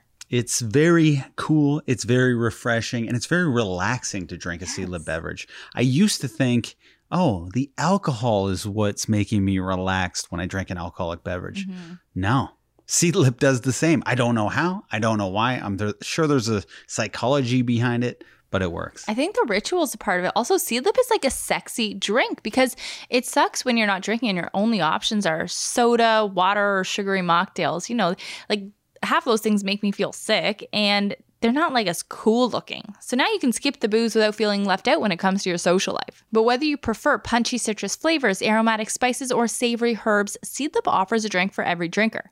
It's crafted using a bespoke process including traditional copper distillation of botanicals, and each of Seedlip's three variants, which are Spice 94, Garden 108, and Grove 42, which we had tonight, are alcohol free and have their own unique flavors, which pair so perfectly with just a simple splash of tonic. But they can be used to make more complex cocktails like the ones that you'll find in the Seedlip cocktail book or on their Instagram account at seedlip underscore NA. So head on over to seedlipdrinks.com or .ca and use the promo code ThisFamilyTree10 for 10% off your soon-to-be favorite non-alcoholic spirit. This is available in Canada and in the US, and again, that is seedlipdrinks.com and ThisFamilyTree10. But we're also supported by Bravado Designs. Bravado Designs makes the best nursing bras, the best bras that you can get your hands on. and I put them in your hands. You put them in my hands. We don't need to do the origin story every time, but I did one day. It was a stormy day, actually. it, was, it might have been nighttime. And I was going through the mall thinking, what could make my wife happy? She's in need of a bra. Next thing I know, I just grab a bra. It was Kismet. Is it Kismet or Kismet? Kismet. Kismet. Whatever it I was, I threw the bra to you, and things have never been the same. Things have never been the same. I've been in total comfort since that moment. Uh, I got into Bravado Designs nursing bras when I first started nursing Lucy. And, you know, now they're kind of growing with me because they have come out with an everyday collection. So these bras are not for nursing people. They have no clips, they're just for everyday wear. And they are so buttery and so comfortable. You can get the nursing bras at bravadodesigns.com or you can head to the Canadian website for access to the everyday collection at ca.bravadodesigns.com. But regardless of which website you go to, use the promo code ThisFamilyTree20 for 20% off. That's huge. Again, that is bravadodesigns.com and ThisFamilyTree20. Now let's get back to our interview with Liesel. And do you have any other, you know, labor delivery nurse tips for soothing a baby when you're in the hospital? Because again, like, you know, as a second time mom, this totally whooped me on my butt because I wasn't expecting it. But nurses always have the magic touch, and I don't know what it is. So, do you have any go to shareable tips for just calming a baby? It's hard because um, hard. I no, I no. But what I was gonna say is a lot of times what happens is exactly what happened with you, and we take baby out, and that ends up soothing them just because it's a different environment, and you know sometimes that's just what you need to do, and that's you know don't feel any any Mhm. shame in that. Like Mm-hmm. we baby we have very baby friendly hospitals but and we like to keep mom with baby as much as possible but if your baby's screaming its head off and you're about to scream your head off like we Nobody in the baby. ward's getting any sleep, probably. yeah exactly Mhm. exactly we can take your baby now you know some moms are not some moms are like no i really you know i really don't like i really don't want to send my baby out like i would really i don't care that he or she is crying i just Mhm. want to keep him here and that's okay too um, i'm going to go back to skin to skin though too because like i said that is really really beneficial to do even you know still in the hospital after those first 24 hours, um, or even after those, you know, first, I don't know if we ever did the math. How long is a thousand minutes? I don't know, divided I by 60. know. Right? Isn't it? Isn't it sixteen? It's sixteen. 60. Yeah. So a thousand divided by 60, whatever that is. so that's how many 16 hours. Okay. So yeah. So that's like, you know, the first 16 hours, which is less than a day. So usually what we see with babies, and it sounds like this is exactly what happened with you, is like the first day they're pretty zonked out, exhausted. And then right at about that 24 hour mark, they're like, oh, I'm born. Okay. I'm going to start crying. Wait, what do they Bec- call it? Is it, there's it's like the night from hell or something? Um, you're and right. then and then they cluster feed. there is it's like a- crazy. A term for it. Yeah, now I'm blanking, but there is like some cute little. I'll call it the night from it. hell because that's Okay, what it okay. was for me. okay, sounds Yeah. good. So night from hell is day Yeah. two. But yeah, we do see that because if you think about birth and how baby comes out of you, whether it's via C section or whether it's vaginally, it's very stressful for baby. And Mhm. because it, was very stressful for you Yeah. too. So they're very tired after birth just from going through birth. I mean, there's Mhm. just a lot that just happened to them. So they're very tired. And we see that more with vaginal delivery moms um, versus like a scheduled C section because it's not as much stress on them Mhm. having like a scheduled C section like that. But especially with vaginal delivery moms, they have to go through that labor and, you know, maybe they had some bruising coming out. So they're just, you know, not feeling so great because their head is, you know, a little bit bruised. They had to, I mean, it's, it's sad to think about, but it's every baby goes through it. It's just, you know, it's, that's just how it is. Yeah. you Yeah. know, and eventually they're they're None of totally fine. Exactly. They don't remember it. But yeah, they're very exhausted and very tired from birth. So those first 24 hours are usually like they're just chilling. They just want to eat. They're just kind of like recovering from birth, just how you are, you know? Mhm. And then that second night, they're usually like, okay, my bruising's starting to feel a little bit better. I'm starting to get a little bit more energy. I'm going to tell my mom exactly what I want. I'm going to start crying a little bit more. So we do see that. So I like to say, I like to just first off, like let moms parents know Mhm. about that that that is a normal physiological thing that we see happen with babies that second night third night kind of syndrome um maybe that's what it's called second night syndrome Second night syndrome works. night from hell, second night Yeah. syndrome. What the hell did I do? Why did I have a baby syndrome? Yeah, it all works. Exactly. Exactly. Yeah. So we do see that. That's a normal occurrence. So don't be, you know, completely off guard when it happens to you Mhm. because it it happens to almost, you know, all babies. And we almost see it, well, usually see it more with babies based on their due dates too. So if they're born like a couple weeks early, like 38 weeks or 39 weeks versus like a 40 week or a 41 week baby, sometimes they take a little bit longer even to kind of wake up and realize that they're born because they're not even quite to like their due date. Mhm. So be aware of that too. That if you had a baby at 38 weeks, they might be kind of tired and exhausted and just sleepy. Like they're still, they're Mhm. pretending that they're still in utero, closer, you know, getting closer to to your due date. We definitely do see that too. That then moms come you know two weeks later to the pediatrician. They're like uh, what ha- like why is my baby like this? It, he's been sleeping and eating and that's it for you know the past two Mhm. weeks. And why is he now like all of a sudden crying or you know fussy or whatever? It's just yeah babies are babies. They're Oh, in charge too. they are in charge and then they just turn into toddlers who are even more in charge and it's Yep. it's a Oh, yes. nonstop roller coaster.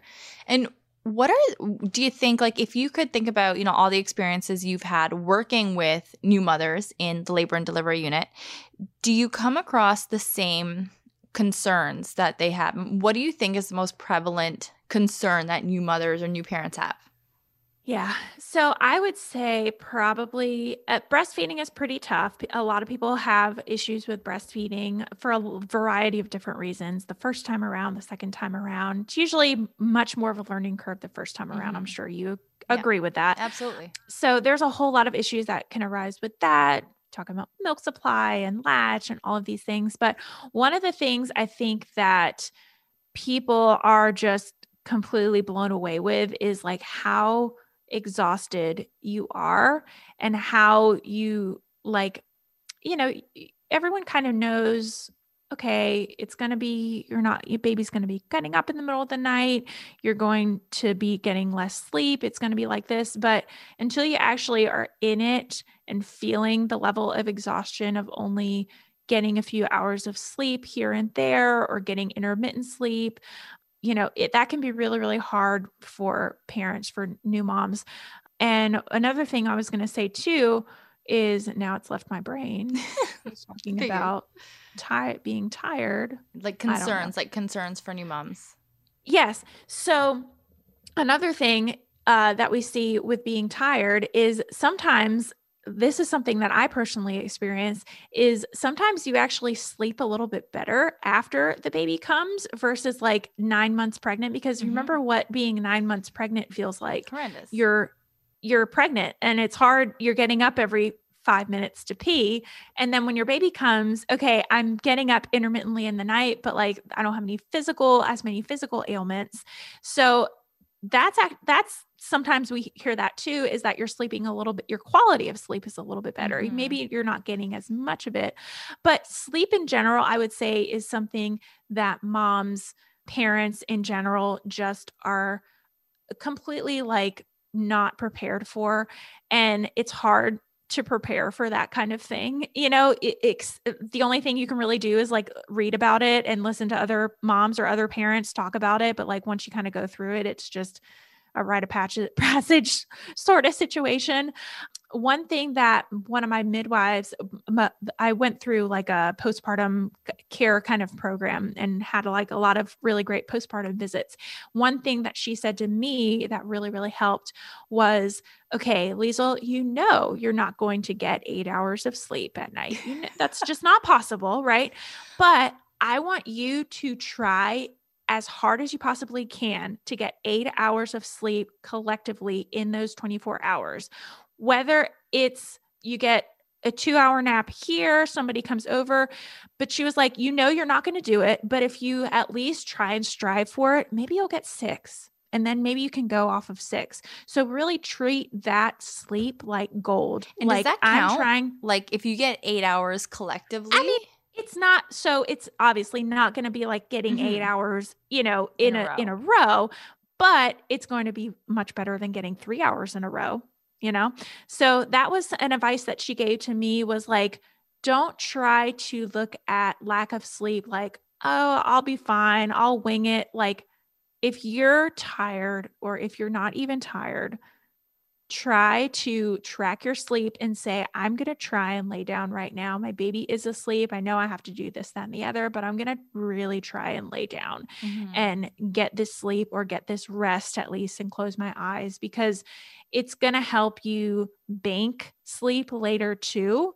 So we all know that babies are like this. There's going to be periods where they're going through a regression or whatnot, and you're just naturally not going to get as much sleep. So if you've banked a little bit, whether it's in those first few days postpartum or whether it's, you know, weeks and weeks, if you just kind of have that mentality of like, I'm going to treat sleep like gold and I'm going to try and get as much sleep as possible, you're going to be in a much better mental state when you have to go through one of those periods with baby because they happen you know we all know that they Absolutely. happen so i would say tiredness that is something that people are very unaware of physical recovery like physical pain is something that i would say people are just not prepared for and not aware of like what healing from a vaginal tear is like what heal you know what healing from a c-section is like how that abdominal pain kind of feels and how you're not able to really move around as much.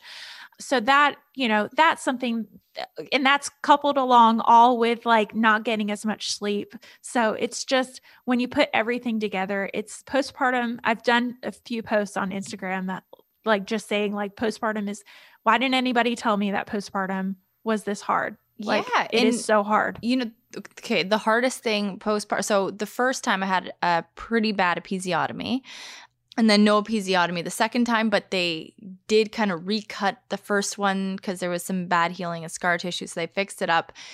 But uh, both times, the hardest thing about it, at least the second time I knew it was coming, postpartum poops. Yeah. That Yes. was That's another one. Oh, Liesel. I blocked that out of my weeks. out of my memory.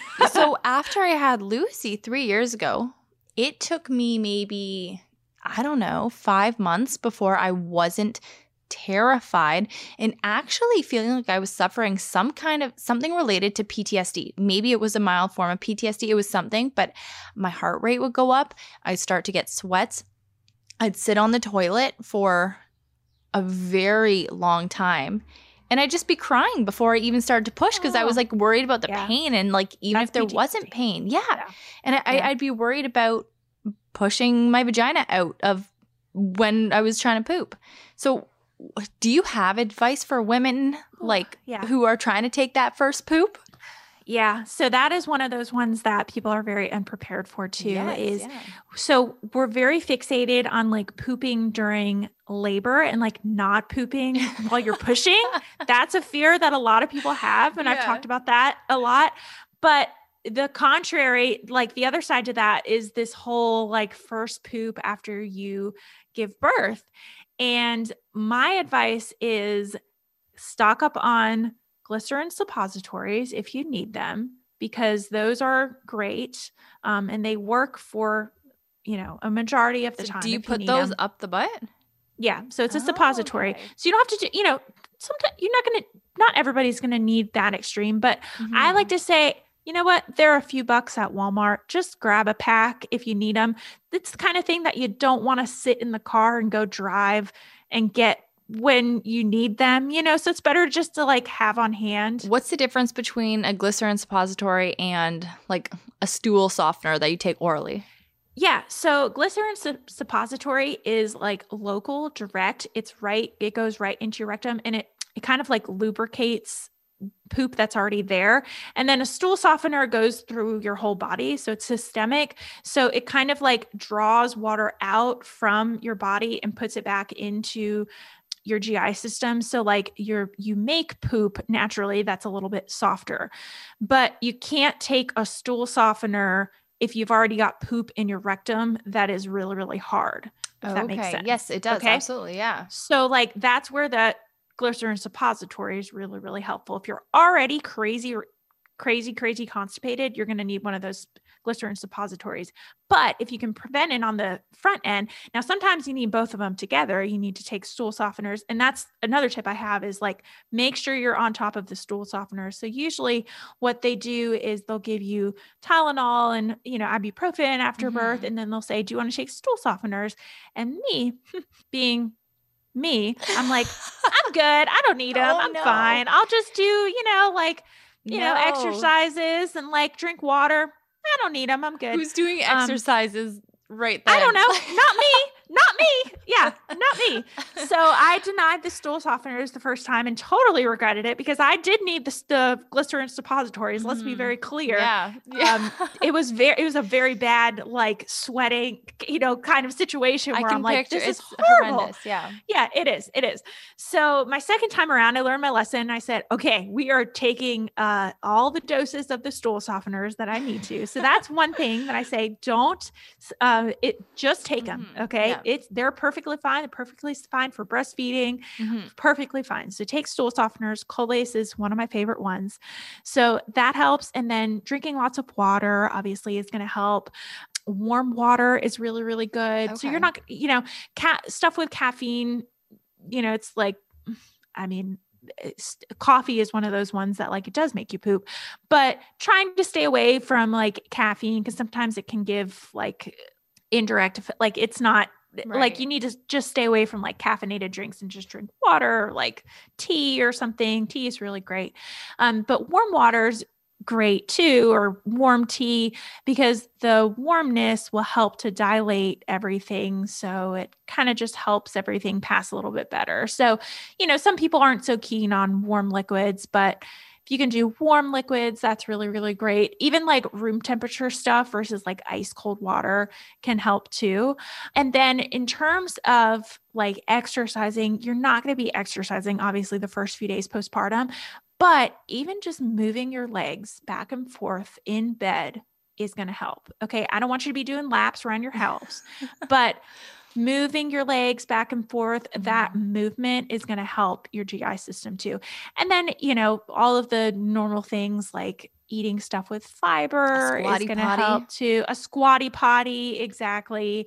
I have one of those little tushy bidets and we that do you, Yeah. we are obsessed with our Yeah. tushy. Like we are too. Yeah. oh my god. Oh my god.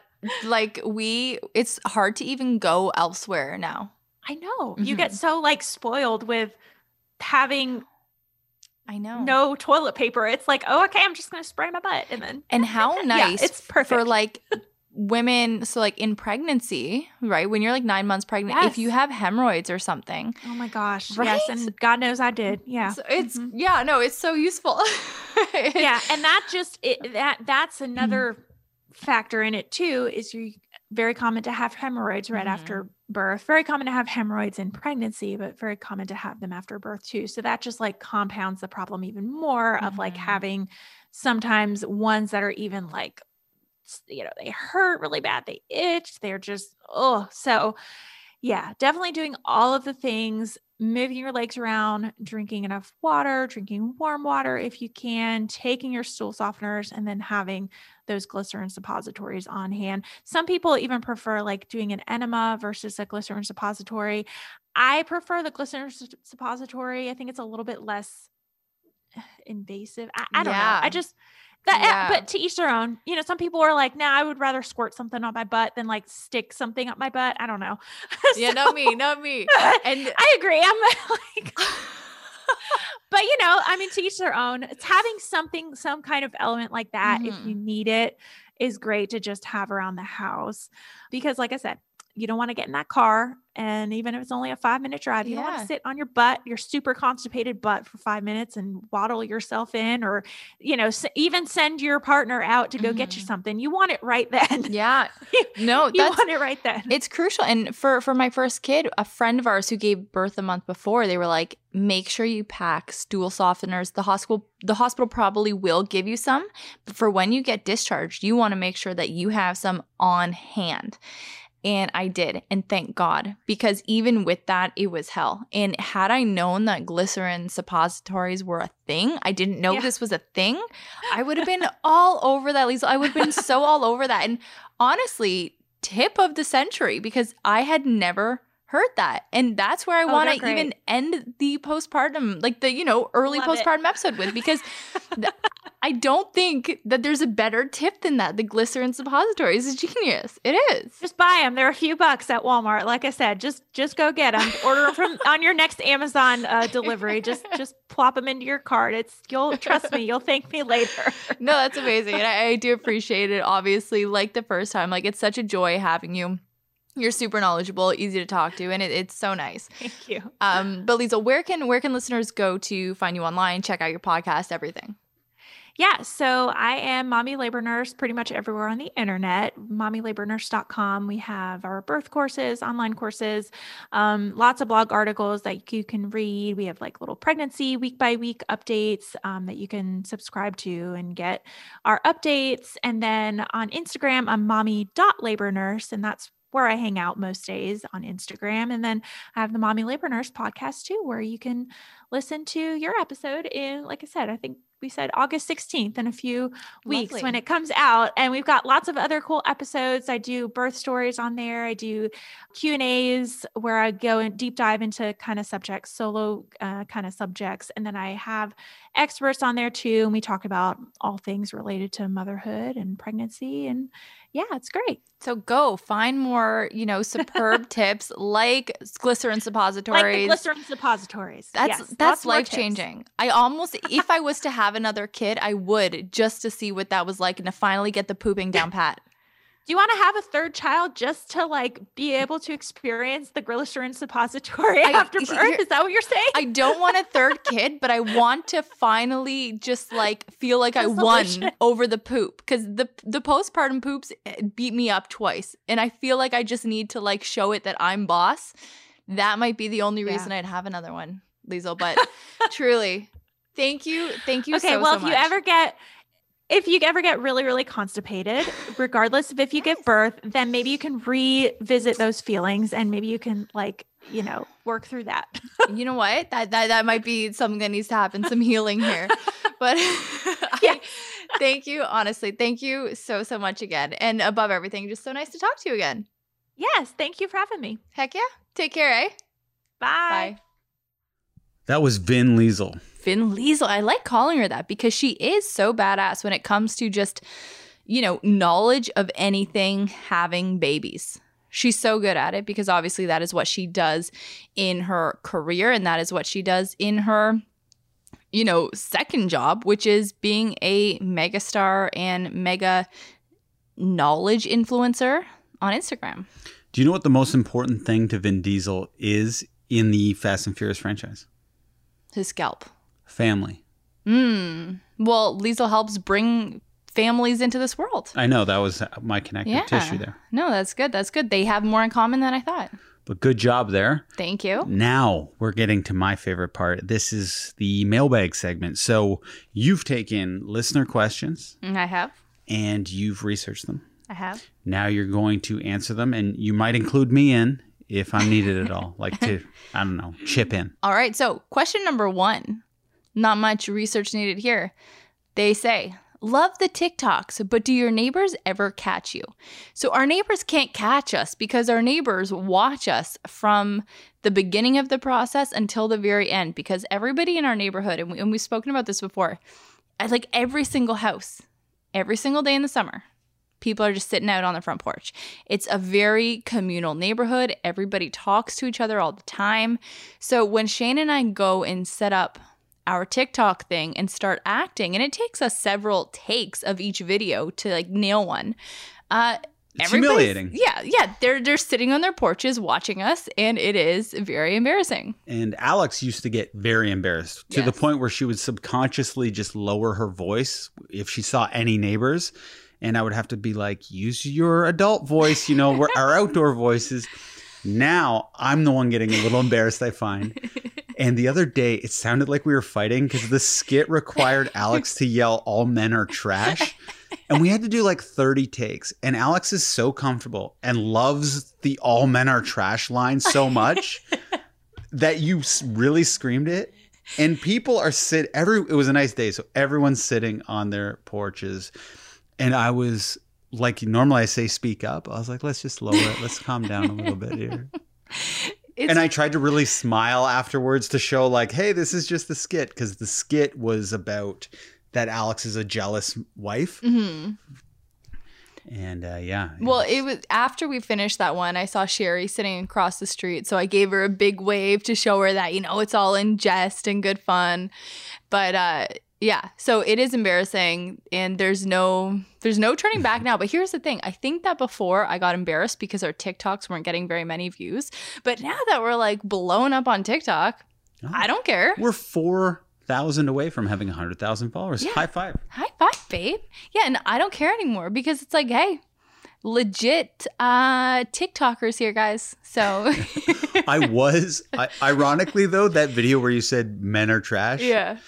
And screamed at the top of your lungs at me during the video. It only got like six thousand I views. know. It's the only one we ever had that got under ten thousand. I know. And here's the thing that one makes me laugh every time I watch it because you're so funny in it too, just like being yelled at and everything and apologizing for me after. I think it's really Well, I hear you watching it quite often. like if it, if you're in the washroom, I just hear it being fired up. Yeah. All right, next question.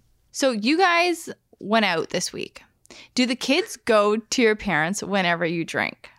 So no, but we did have. Did Who we wrote have this somebody here? question? Uncle Petey. Oh, got sauce. That's funny. So when we went out on Thursday, we actually had Nona here. So that's, my Shane's stepmother. stepmother. And uh, typically when we go out, she's living with us. So my parents, the kids don't go anywhere; they're still home. And you know, if if somebody's going to stay here, I mean, it's usually Nona in the spare bedroom, or if my parents are here until we come home, they just live down the street. So it's so easy peasy. But Not when we stumble in at two a.m. Oh, hey, you could easy just. Easy peasy for us, Shane. Oh yeah, them. yeah. Okay, yeah. You have to clarify these things. but yeah, so so the kids stay home uh, just because it's so much easier for the kids as well, because then you know they can stay in their own beds. Although Lucy is so good at you know impromptu sleepovers at her grandparents. She got taken to the cottage last week by my parents without Shane and I, and loved it. Like has a great time. So Lucy is she loves her grandparents and is so happy to kind of go off wherever and have a fun night. I'm an idiot. I meant to talk about this in the opening. Well, I'll talk about it now. Having one kid Oh my gosh. was the greatest thing. And I know, by the way, if if you're a parent and you just have one kid, I know it's still tough. it's the toughest But- thing ever. But the easiest thing for a parent is when you go from two to one. it's just like, how did we ever think this was tough? This it was such a breeze for us. It was It- the house was so silent. And yes, Betty is a very silent baby. So I realize all children are not like this, but just our experience. It was like a library in the house. The house was so clean all of a sudden. spotless. Messes, once you clean it, the mess would just be gone. It wouldn't come back instantly. And I just, uh, I, I love that time so much. I know it was so nice.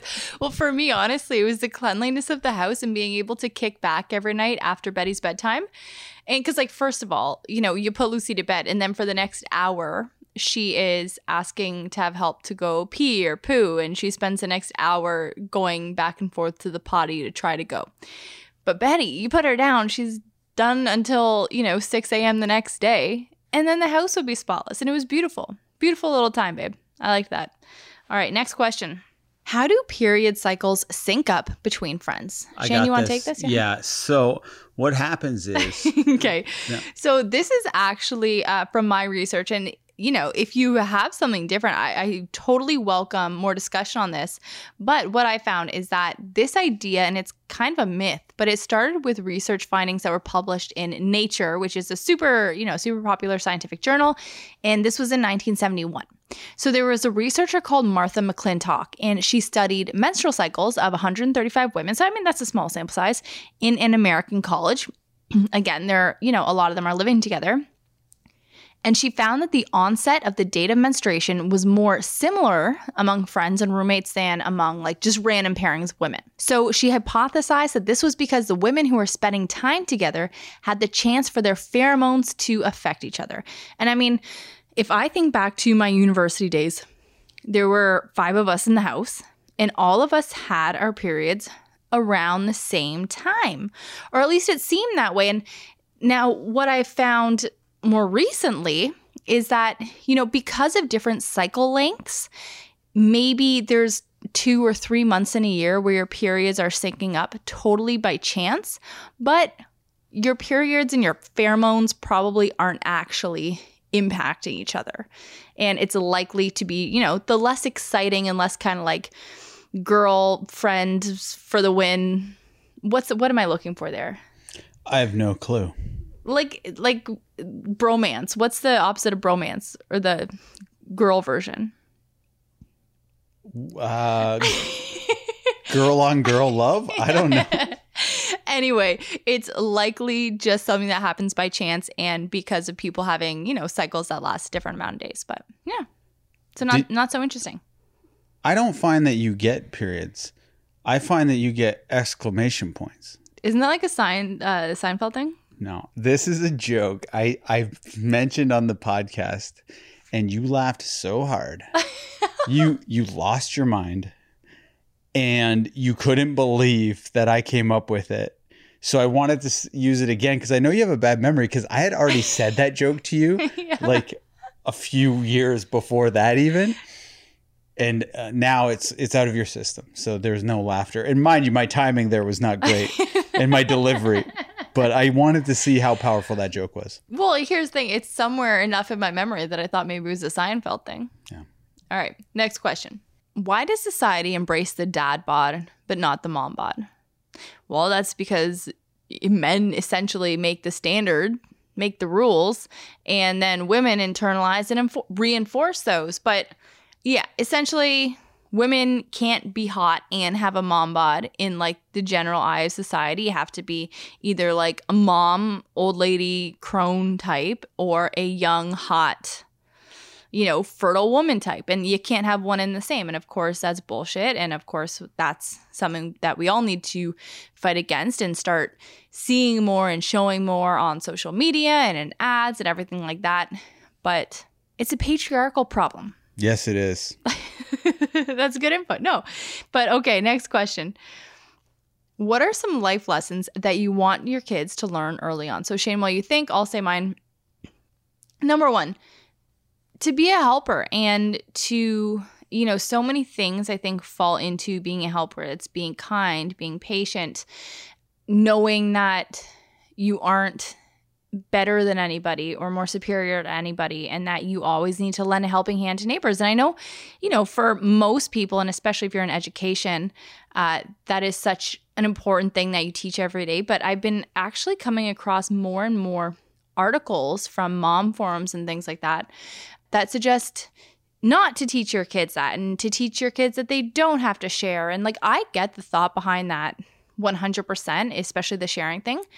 But I mean, I'm still going to teach my kids to share and to make others feel good. And you can do that while simultaneously, you know, helping to boost their confidence and teach them how to be bold and make their desires known and their boundaries known and things like that. But I I think that being a helper is such a huge thing. And next that it's okay to fail as we've talked about so many times on this podcast, the easiest way to help your kids achieve success, and this has been shown in Harvard studies, in so many huge studies, is to allow them to fail and to be okay with it when they fail and help them, you know, well, not too much, but watch them get back up, support them when they need it.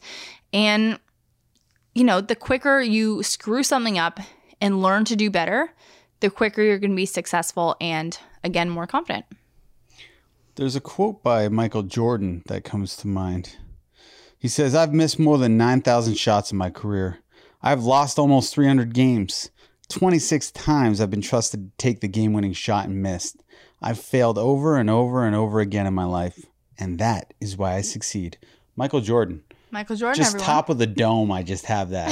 you did not pull out your phone for that one. No, I did not. I like to be present here. Another thing I wanted to talk about when I went I went out with my friends. Yes. I've noticed that people pull out their phones so much more than I ever realized. Mm, And I think before the pandemic, I did this a lot. yeah. But obviously, while we were in the pandemic, our phones became so much tied to our job that when I Mhm. was out, it felt like don't pull out the phone at all. And then I'm sitting around and I'm like, this is Shane's first time out. Everyone's got their phones out every two seconds. Drove me wild. So that is something that I would like to instill in children. And you hear this often like be in the moment, be in mm-hmm. the present. You know, sometimes you talk to older people and they look back and they say, I just wish I would have enjoyed it more, appreciated it more. And I do hear mm-hmm. this a lot in interviews with whether it's a basketball player, entertainer, they're just like, while they were going through it, they wish they could have enjoyed it and not been so stressed out. And for me, I struggle with anxiety all the time. Anything I do, I'm worried about. And it's a, not a fun way to live. It's hard mm-hmm. to just enjoy it. And that's what I would want Lucy and Betty to have, which is a really happy life. And yes, be kind and share. But to me, that's a given. That's the baseline. You, ha- you have to be doing that.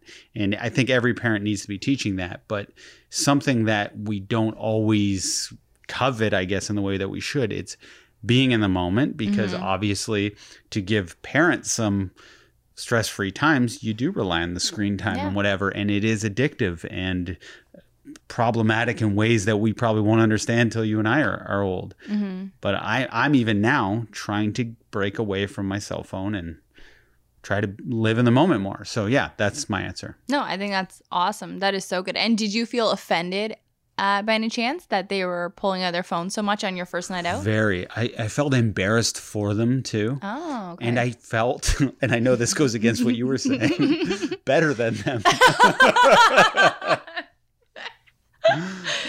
no, I like it. Okay, good answers. Next question.